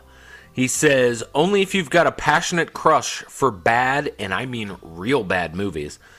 Watching the joke of a film was an unforgivable waste of my lifetime. So I feel much too obliged to help others not to waste theirs. Do yourself a favor and stay away from it, particularly if you happen to admire and respect, as I do, some of John Carpenter's other works. Unless you've got a passionate crush for bad, and I mean real bad movies. Okay, the world is under the dominion of a dystopian alien shadow government of evil-looking extra- extraterrestrials infiltrating the society at all levels. And this implausibly, this implausibility may sound and look good enough in any sci-fi movie, but even more implausible are the stupid things terrestrial rebels do at every step in order to fight back against the E T scum. Characters are totally flat, very poorly acted, and the script just sucks. Just so as the special effects do. I'm giving it just two stars, and only because I know there are some movies worse than this one out there. Our next one comes from James Kendrick of the Q Network Film Desk. He says, a smart movie wrapped inside a dumb movie. What? Yeah. Jonathan M. on Rotten Tomatoes says, my personal and professional review of this movie, I just don't get it. Hin C. says, absolute P O S, so bad. And last but certainly not least, completely unnamed... Uh, obviously didn't want to get called out for his review. I get cult classics, and most of them are camp and cheese, much like this, but this was awful. Nothing happens. Keith David and Piper fight for like twenty minutes of the movie. Just stupid. Not stupid. Great. Fantastic. Amazing. Not stupid at all. No. That's, that's amazing. No. That fight scene was amazing. It could go on for another twenty minutes, and I'd be like, fuck yes. yeah, yeah, yeah. And I think the thing I love about that fight scene the most is finding out, like like I said, I've, I saw this movie when I was ten. And, you know, of course, like we talked about with wrestling, it's choreographed, it's scripted. I know that fighting in films are scripted. But to find out in the commentary that they were giving like full-fledged fucking blows, just not to the face or the groin, right? So right. These, these motherfuckers were going all out in body shots. You know? Like, could you imagine taking a body shot from either of these guys? And also, because Keith David got, like, really swole, you know, for that movie. But, like, when they when they stop fighting, and they're still holding on to each other in, like, headlocks. But they're not fighting anymore. They're like, somebody's coming. Let me keep holding you in a headlock. You know? It's like, it doesn't end, really. It's great. It's so great. Yeah. And Candy, I wanted to point something out to you. Did you recognize the guy that was speaking at the function toward the end, where like they go into like the big function with oh the guy with the, the mustache? Yeah, that was speaking on the loud uh, on the microphone. Did you recognize that guy? I don't think so. Yeah, that that's the dude that owned the car dealership in Roadhouse, the one that gets totaled by the monster truck. Oh, absolutely. Yeah. Deep cut. Now Deep I feel cut. Stupid. No, I should know that. I should know that, but I, I it, it wasn't in my brain. My the file missing. Thank you, Action Junkies. Thank you, Action Junkies. I was on that fucking episode, and I'm still like, what? Um, so yeah, I, I mean, drugs are bad. I have to take drugs. I'm not like taking recreational drugs. I'm just taking the drugs they give me, which are worse than the recreational drugs. Anyway, um, so alcoholism. My review. Yeah. Yeah, I'm me not, neither. I'm not crazy about Big Pharma owning my ass. Um, I have to. You guys, obviously. I mean, I've kind of been reviewing and showing like this movie has my heart. So I think my rating is pretty obvious. I have to give this ten out of ten formaldehyde faces. Um, this is a movie, and, and, a, and ah! yeah, this is a movie that um, when I was a kid, I fucking loved it. I was obsessed with it, and as a teenager, I fucking loved it and was obsessed with it. And I didn't visit it for a bit, and then I did, and it it's still. I fucking love it, and I'm obsessed with it. You know, like, it's one of those movies that, those rare ones, and there, there's there's some out there, like Labyrinth and shit like that, that, you know, from my childhood, Princess Bride, they hold up. Um, and, and so I'm going to, I went a little outside horror there. I mean, I have some horror movies, like Night of the Living Dead was my first mo- horror movie. It's still fucking great. Um, it never disappointed me. And uh, there's not a lot of movies I can say that about, um, because I try to be really real with myself and with others about how nostalgia. You know, like, you can love stuff for nostalgia, but you need to be honest about the fucking movie. Like, I'm being honest about the movie, and I'm using nostalgia, and so it's absolutely a perfect film. It had, it had a lot to say. I don't understand those reviews. I guess these people just don't get it, but it had a lot to say. And it, and, and, and, and you had to think about it uh, because it made you think about it. It, it did what it needed to do, and it was entertaining, it was funny, it was just really, really great. You would have never guessed that, you know, here's this wrestling guy. Like, he can he can fucking act like this. Yeah. You know, um, that he, he was phenomenal. And John Carpenter said, yeah, this movie's on your shoulders. But I have to say, the movie is really on Keith David and Roddy Piper's shoulders. Like, they are really the integral focus here. I would not yeah. say it's just Roddy Piper. I mean, he's definitely the main character, but I wouldn't say it all rests on his shoulders. As much as I love him, I have to give Keith David credit. I don't feel like Keith David ever gets credit. And going back to our Roadhouse um, review, remember how I said, what an underuse of Keith David. I'm I'm pissed. They yeah, yeah, yeah. fucking used him because they cut all his parts out. Uh, but yes. anyway, yeah, I, I, I, I love to shout out Keith David whenever I can. So I took that opportunity right now. So yeah, uh, perfect film. To me, ten out of ten for my hide faces. Uh, John Carpenter, just tip-top shape um, during the eighties. Like, just everything, yeah. And, and the other movie I, I was referencing said I wouldn't say uh, was Big Trouble in Little China. Mm-hmm. Another mix, a, a hybrid of, of different yeah. genres.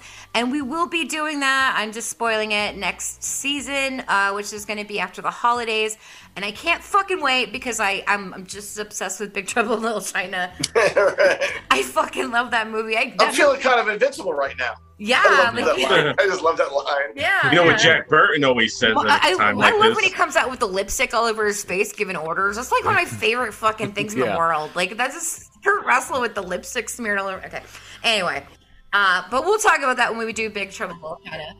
But so John Carpenter, as we said, you know, um, most people call him master of horror, but like Rob said, that's not really strictly true because he's done so many things in so many genres and genre-bending movies. This is a genre-bending movie.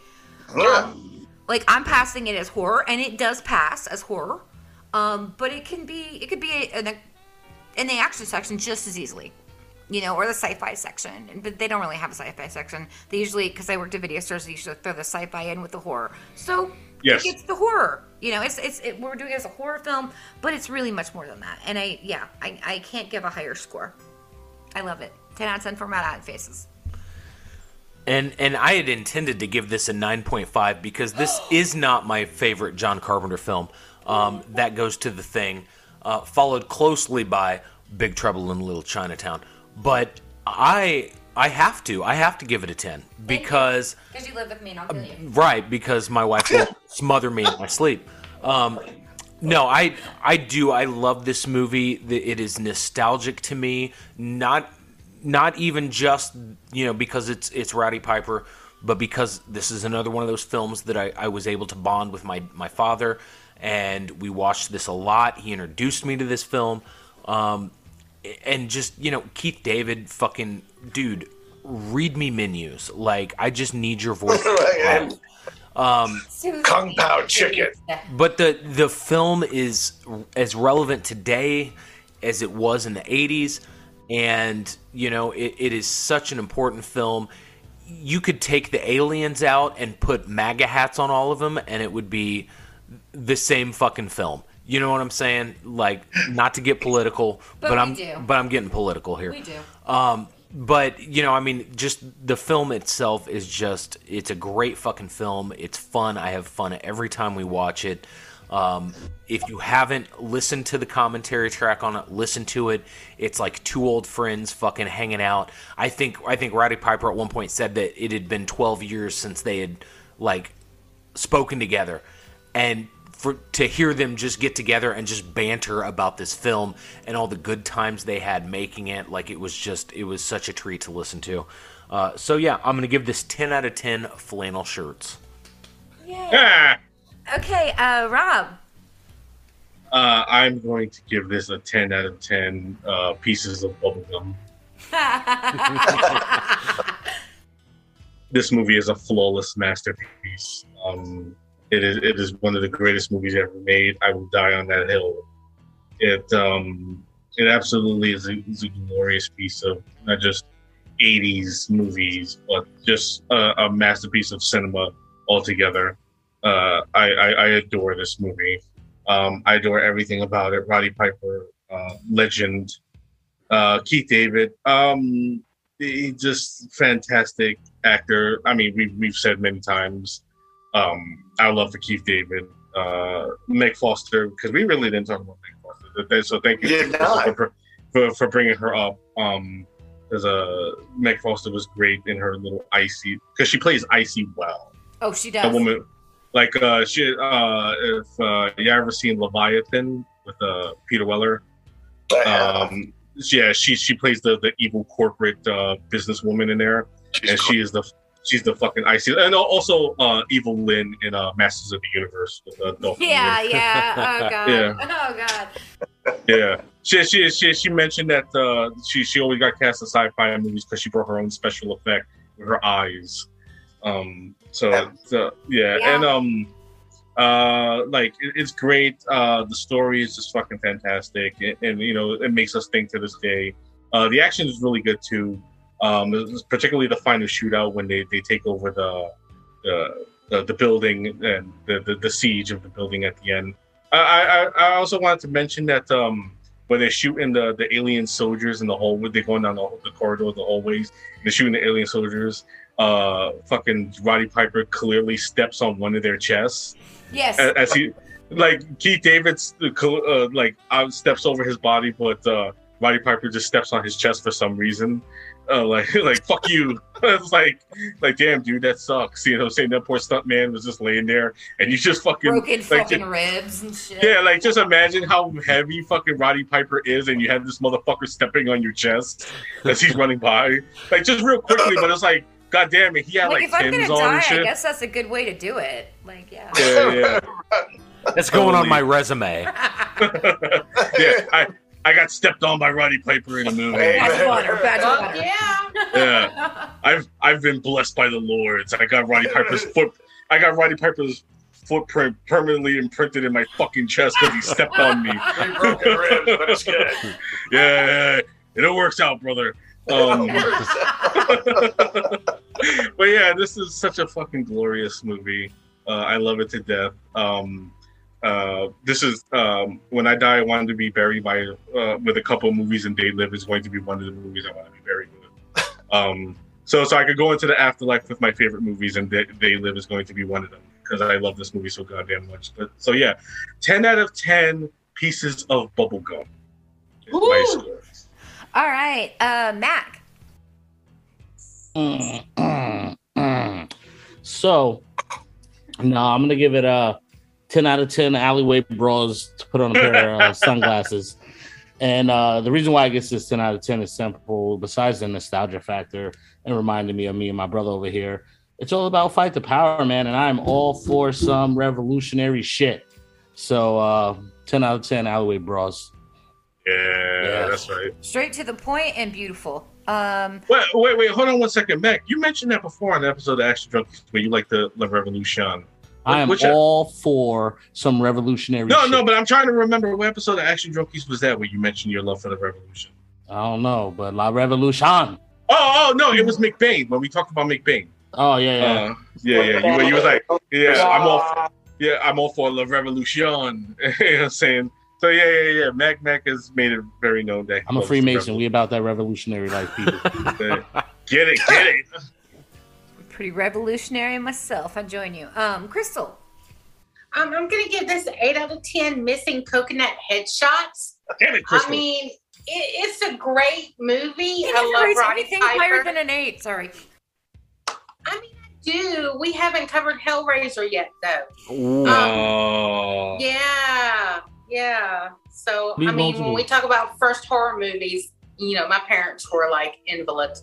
Um, But eight out of ten, uh, missing coconut headshots. Uh, I loved it. Uh, Roddy Piper uh, was great it, it, in a non-traditional role, I guess. Um, I liked Holly uh, and, and you know, you know Keith David. That that's my love. Um, he could read me the fucking telephone book uh, for all I care. And you know, I don't need Samuel L. Jackson reading Go the Fuck to Sleep. I need Keith David reading the fucking phone book. Uh, you know, anybody that can do Spawn justice is is just A plus in my book. Um, but I love this, and I love the short story that it's based on. Awesome. Okay, uh, Dave. So I struggle with this one because am I supposed to rate this against like all movies ever or against Carpenter films in general? Wow. I mean, like this is not rating however you want to do it. This is not my go-to Carpenter film. My go-to Carpenter films are when Carpenter was nasty, like fucking Assault on Precinct thirteen. A twelve-year-old girl gets shot in the chest while buying an ice cream cone. Yeah. That's the Carpenter that I fucking love. Miss Jackson, if you nasty, I'm I'm nasty, but I Ooh. but it's it's so it's hard it's hard for me to decide like how high to rate it against you know all other films. It's amazing, but against other Carpenter films, it's not my favorite. So, uh, so it's difficult for me. Uh, but I'm gonna also give it an eight out of ten. Uh, surprised that you're fucking an alien because that final scene, you know. Yeah. What, oh yeah. What's the matter? What's wrong, baby? You're a fucking alien. That's the uh, that's the perfect last scene in a movie. Yeah, so, absolutely. And, and actually, hey. I wanna, uh, and part of it might be because I was never a huge wrestling fan. That was never my jam. I'm sorry. I've got to confess it out front. I've never been a huge wrestling fan. I like Mike Carpenter, nasty and and cynical. And this one is, and this, and when we do um, uh, Big Trouble in Little China, I'm going to run into the same problem. I love the movie, but I want Mike Carpenter less comedic and more twelve-year-old girls getting shot in the chest. That's what I want Mike Carpenter to be. You know what I mean? And I'm so with it. I'm gonna, I'm, I'm, Tell I'm us gonna, how you know really I'm gonna, feel. I'm going to talk to my therapist about it tomorrow when we have our appointment, but she's going to say, you know, more drugs for me. But anyway, yeah. So I'm going to give it an eight out of ten. Just, it's obviously, I love it. I love John Carpenter. I love everything about this movie. But as far as other John Carpenter films, it's not my go-to. My go-to is The fucking Thing. Anything from Assault on Precinct thirteen through, you know, all the way up to, well, even Starman. Because in Starman, he's not even trying to, it's, it's, it's a romance. It's, yeah. He's not even trying to make it a horror movie. It's a pure romance, and it makes me cry. I think we should cover it on the show. I love Starman well, so much. Well, there's at least horror business. Yeah, anyway, so yeah, the eight out of ten, and I'll shut up now. Hey, hey, I ordered a vanilla twist. Right, exactly. That's fucking John Carpenter. I just, this, uh, we, I we didn't cover like he's multifaceted, you know, because I think everything that he does, he does well. Yeah. Oh, you Rob with the call out. Whatever kind of genre, like, I mean, you guys have become the eight out of ten crew, and like, I respect that. But I'm like, look, because I'm a damn pussy, it, I wanted I a fucking perfect I... score for this. Well, I just, I can't, I can't wait until we talk about The Fog. Oh yeah, Ooh, that's yeah. No, no, an amazing no, movie. There's no, there's no doubt what I'm doing that one. Fuck yeah. Oh. Yeah. As, as see, wow. If I make that one, we might have to see what I give that one. Yeah. Well, we got Daddy Tom Atkins, so. But no, but, and Adrian no, but got, and Adrian no, no wait, hold on, hold on, hold on, hold on. But it's a, it's a, a lesser Tom Atkins because it's mustacheless Tom Atkins. Mustacheless, yeah. You know that I disapprove of facial hair, but I approve of it on Tom Atkins. And Tom's Daddy. and Daddy Tom Savini, they're the, they're both allowed to have facial hair. You know, I I, I got to tell you, I, I I told Candy Halloween night, I said, you realize tomorrow's No Shave November, right? And she looked at me and she's like, you better fucking not. A J McLean shaved. I was like, yeah. I, I was like, no, like, it's fucking not. No, it's not. That's it been canceled. That's been canceled. I noticed that. Sh- I noticed that you're clean shaved right now. Yeah, not quite. I'm a little scruffy, no. but yeah, I, I'm not. Good Lord. um. Anyway, uh, plugs. I'm just gonna keep it simple. Uh, one, I'm a nice person. I really am. I promise. Super. I'm a good friend. I'm. I'm, I'm good at being friends and, and being nice, and I'm good. Uh, anyway, um, conform, obey, um, marry and reproduce. Reproduce. We have done all the things. We we have assimilated. Um, now I'm pulling the thing. What are you? What are you, the fucking Borg over here? Borg, nigga. We have assimilated. I want to be Locutus. Locutus of Borg. Resistance is futile. Fucking assimilated. With me, that's kind of true. Resistance is futile. Um, uh, we just nerded out. I, I, yeah. Um, so for me, um, and the show, uh, basically I handle, uh, we spoke a lot about social media. That's all me. Um, I want to shout out, uh, we, we are part of a podcast network now that's got some great people. Um, and that is F Entertainment Podcast, run by a friend of the show. But we've got a great group of people all working together in the horror community. Uh, in there, and we're still growing, and I want to shout out everybody to that, you know, like, thank you so much uh, for having our, we are the, we are the miscreant redheaded stepchild of podcasts. We don't have a format. We're fucking crazy. Uh, that's what people know us. When they describe us, they describe us as chaos, crazy, and fun. And that's what we are. We are unruly children of the podcasting world, and someone accepted us, so thank you for that. Uh, and they love us. And and that's what we all need. Love Love us for us. But anyway, shout out to them. Shout out to Erica. Shout out to Nico. Shout out to, you know, all those missing. Uh, Patrick. It would have been interesting to hear what Patrick has to say, but um, we'll we'll be hearing uh, a lot from it, Patrick it, soon. Yeah, it, absolutely. Yeah, I would have loved to have heard. I kind of adopted Patrick, um, and I can explain that later. But yeah, I, I kind of adopted him. I was like, hey, guess what? Bye. Uh, I loved you on the show, and now you're in the hair. Bye. Yeah. Thank you. Hope you don't plan on uh, having facial hair, Patrick. Um, I hope you, Word. you didn't realize, like, I didn't really give you a choice, did I? Patrick. Well, Patrick, no, I, no, I, Pat- here's the funny thing. Really quick anecdote. I sent him the list. I said, what do you want to be on for season five? I said, you're a friend of the show, so you can pick as many as you want. He picked, like, twenty. So I said, just get in chat. Get in chat. You're, you're in. You're in. Because you're, you're obviously yeah. a, a lunatic right. like the fucking and, rest of us. If you're going to pick twenty movies, you're a lunatic. And, and, you're in. Yeah. Yeah, yeah. Uh, and, and don't worry about Patrick. He hates facial hair. He was telling me about. he grew like he grew a goatee and shit to play Stone Cold for for uh, yeah, Halloween. Yeah, he was talking about that. Yeah, and he, he fucking hated it. He was he was uh, texting me like, I fucking hate it. Uh, it, it just bothers me so much. Blasphemy! Yo, you gotta rock through that. Once you Bird. get past the itch thing, ooh, baby, it's great. That's man. what they said Bird. about crabs too. But ah, no, ew. Okay, sorry. Um, yep. So, um, so yeah, we we we adopt people, other miscreant, Sean, other we we adopt plenty of other miscreant adult children uh, like us, and uh, I I love everybody who's on the show and friends of the show and, and friends of the show are family. Yeah, if, if you're friends of the show, you're family, and that's, you know, Mikey Hands, that's Larry, that's a lot of people. I was so excited when we gave Larry the winning quote for our latest release at this time of recording was Intruder, and he's like, it was a contest? I love Larry. He's like, there was a contest? I was like, you know, oh, that's not exactly... Larry. Yeah. Isn't everything? So, yeah, all the family. Everything about the House That Screams, um... Eric and I's makeup company, Final Girl Cosmetics, blah, blah, blah, blah, blah. It's all in my Linktree, which is Linktree slash Candy the Final Girl. Try to keep it simple. Yeah, yeah, yeah. Oh, of course, my Linktree is Linktree slash The Cinema Drunkie, where you will find all my links for this for this show, as well as uh, me and my brother's show, The Action Drunkies, as well as my upcoming show, Wrath of State, which talks about all the films of Jason Statham. Uh, uh, uh, title, um, release date uh, to be determined. Um, soon. Uh, I'm still trying to figure that shit out. Um, and also, shout out to our, our family who isn't. Uh, uh, bummer for Patrick because I know he really wanted to be here, but he was watching uh, Eternals. Bullshit. This movie sucks, bro. I haven't, I haven't seen. I, I haven't. Stop I haven't playing. seen it. I haven't seen it yet, but it looks like a big pile of shit. In my uh. um, also, also, well, shout out. Shout out about Malignant though. Yeah, I, yeah, but I didn't get to talk about, about it, so y'all won't know what I think. Oh yeah, yeah, yeah, yeah. Uh, that that's a that's a deep cut.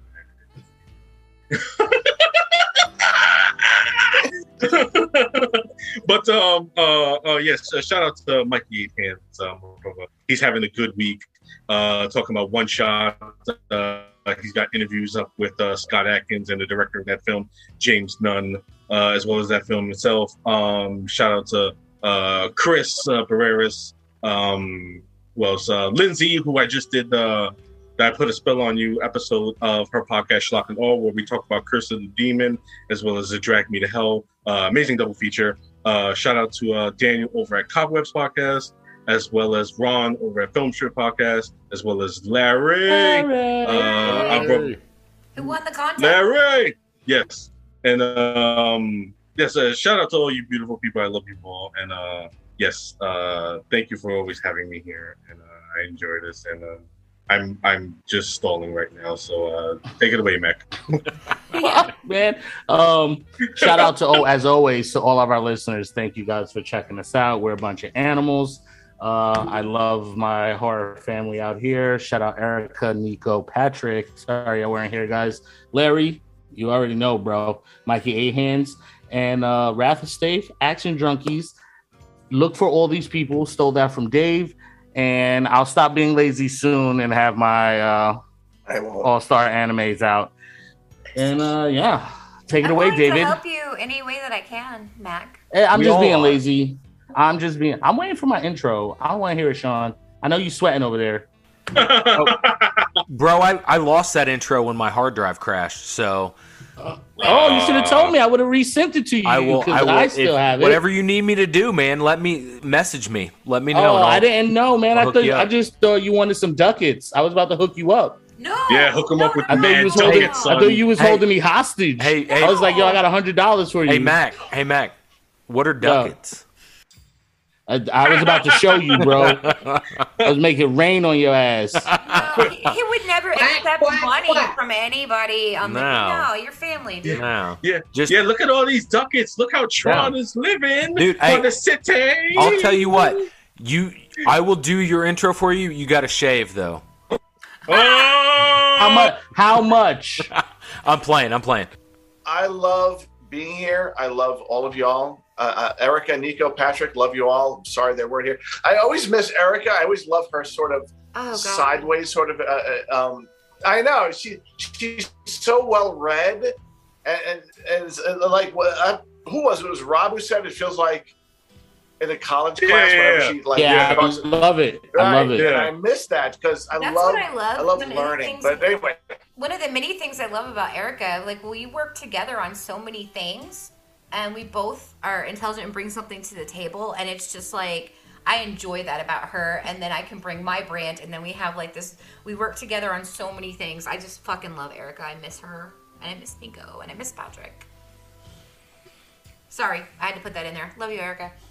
Yeah, I, I, and anyway, I, so for me, so for me to be here tonight, you know, on a Thursday night, late at night, I love being here. And uh, yeah, I it's love late, it. bro. I, I love everything What's about up? it. I love I love laughing with you all.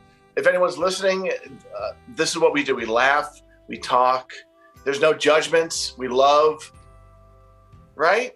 Right. Yeah. You know, we all get all snappy, but we don't. About. Yo, why'd you have to sound like that? Like you were trying to convince us, Dave. You know we love everybody. Yeah. Hell yeah, boy. I was I was I was about to say that's a bunch of horseshit because Candy's still judging me about Nightmare on Elm Street three. Call out on the homies, cuz. That's still my favorite. That's what, what I, I do. Remember how I talked about the little things? The little things? Damn it, Rob. Why do you keep bringing that up? Now I got to fucking listen to it again. No, no, that was really like... Poor, poor Sean. How the Wait. fuck are you going to... That was always...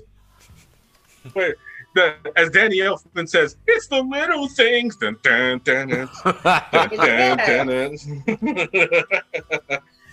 I still got it. I still got it. Uh, I rolled this... Uh, yeah, I was about to say, um, what are you rolling over there, buddy? Not no, weed. It, Uh, not yeah, weed. Definitely, definitely not weed, but uh, it was a fucking um, uh, uh, what's those those cough drops? And if it ain't the, weed, is it worth it? No, right. no, he, right? He, he, Tell yeah, him. I haven't Thanks, smoked in Matt. like I haven't smoked in like thirteen years, but um, I still got it. I still got it. That what the fuck? That looks like trash, nigga. That's that a souvenir. Not a very so, good rolling job. You got well, nothing. Now, could you get it back? Yeah, for sure. If you jump back on, you got it. But that right there, I, I, I got it. I got it, bro. I got it, bro. Like you got that, it. That, that shit never leaves you. It's like riding a bike, bro. We should try. Yeah. We should try that out. Um, we should get together and you should roll a blunt. yeah, yeah, yeah, yeah. I need to yeah. practice that one. Um, so Dave and Crystal, sorry about that. Um, wherever Dave is, you'll find me. Uh, Where is Dave? I, he had to make caca. You're gonna oh. find me in the restroom soon. Um, so wherever he is, you'll find me. Um, I am excited to just be included in the group every week. I know I haven't scored anything at ten out of ten. Uh, un- unfortunately, Judging you know, you. we yeah, haven't, we haven't done yeah, Labyrinth yet. That shit's killing we Candy. We have not done Labyrinth. Labyrinth is my favorite fucking film of all time. I have a whole head of useless information. Hmm. But um, Hellraiser is my favorite.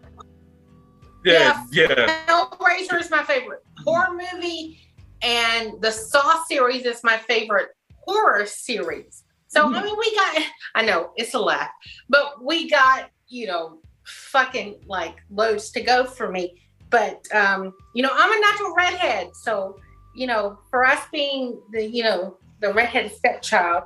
My brothers are redheads. I'm jealous. Yeah, we we, are, we fucking need more pain medicine. We fucking need more sedation.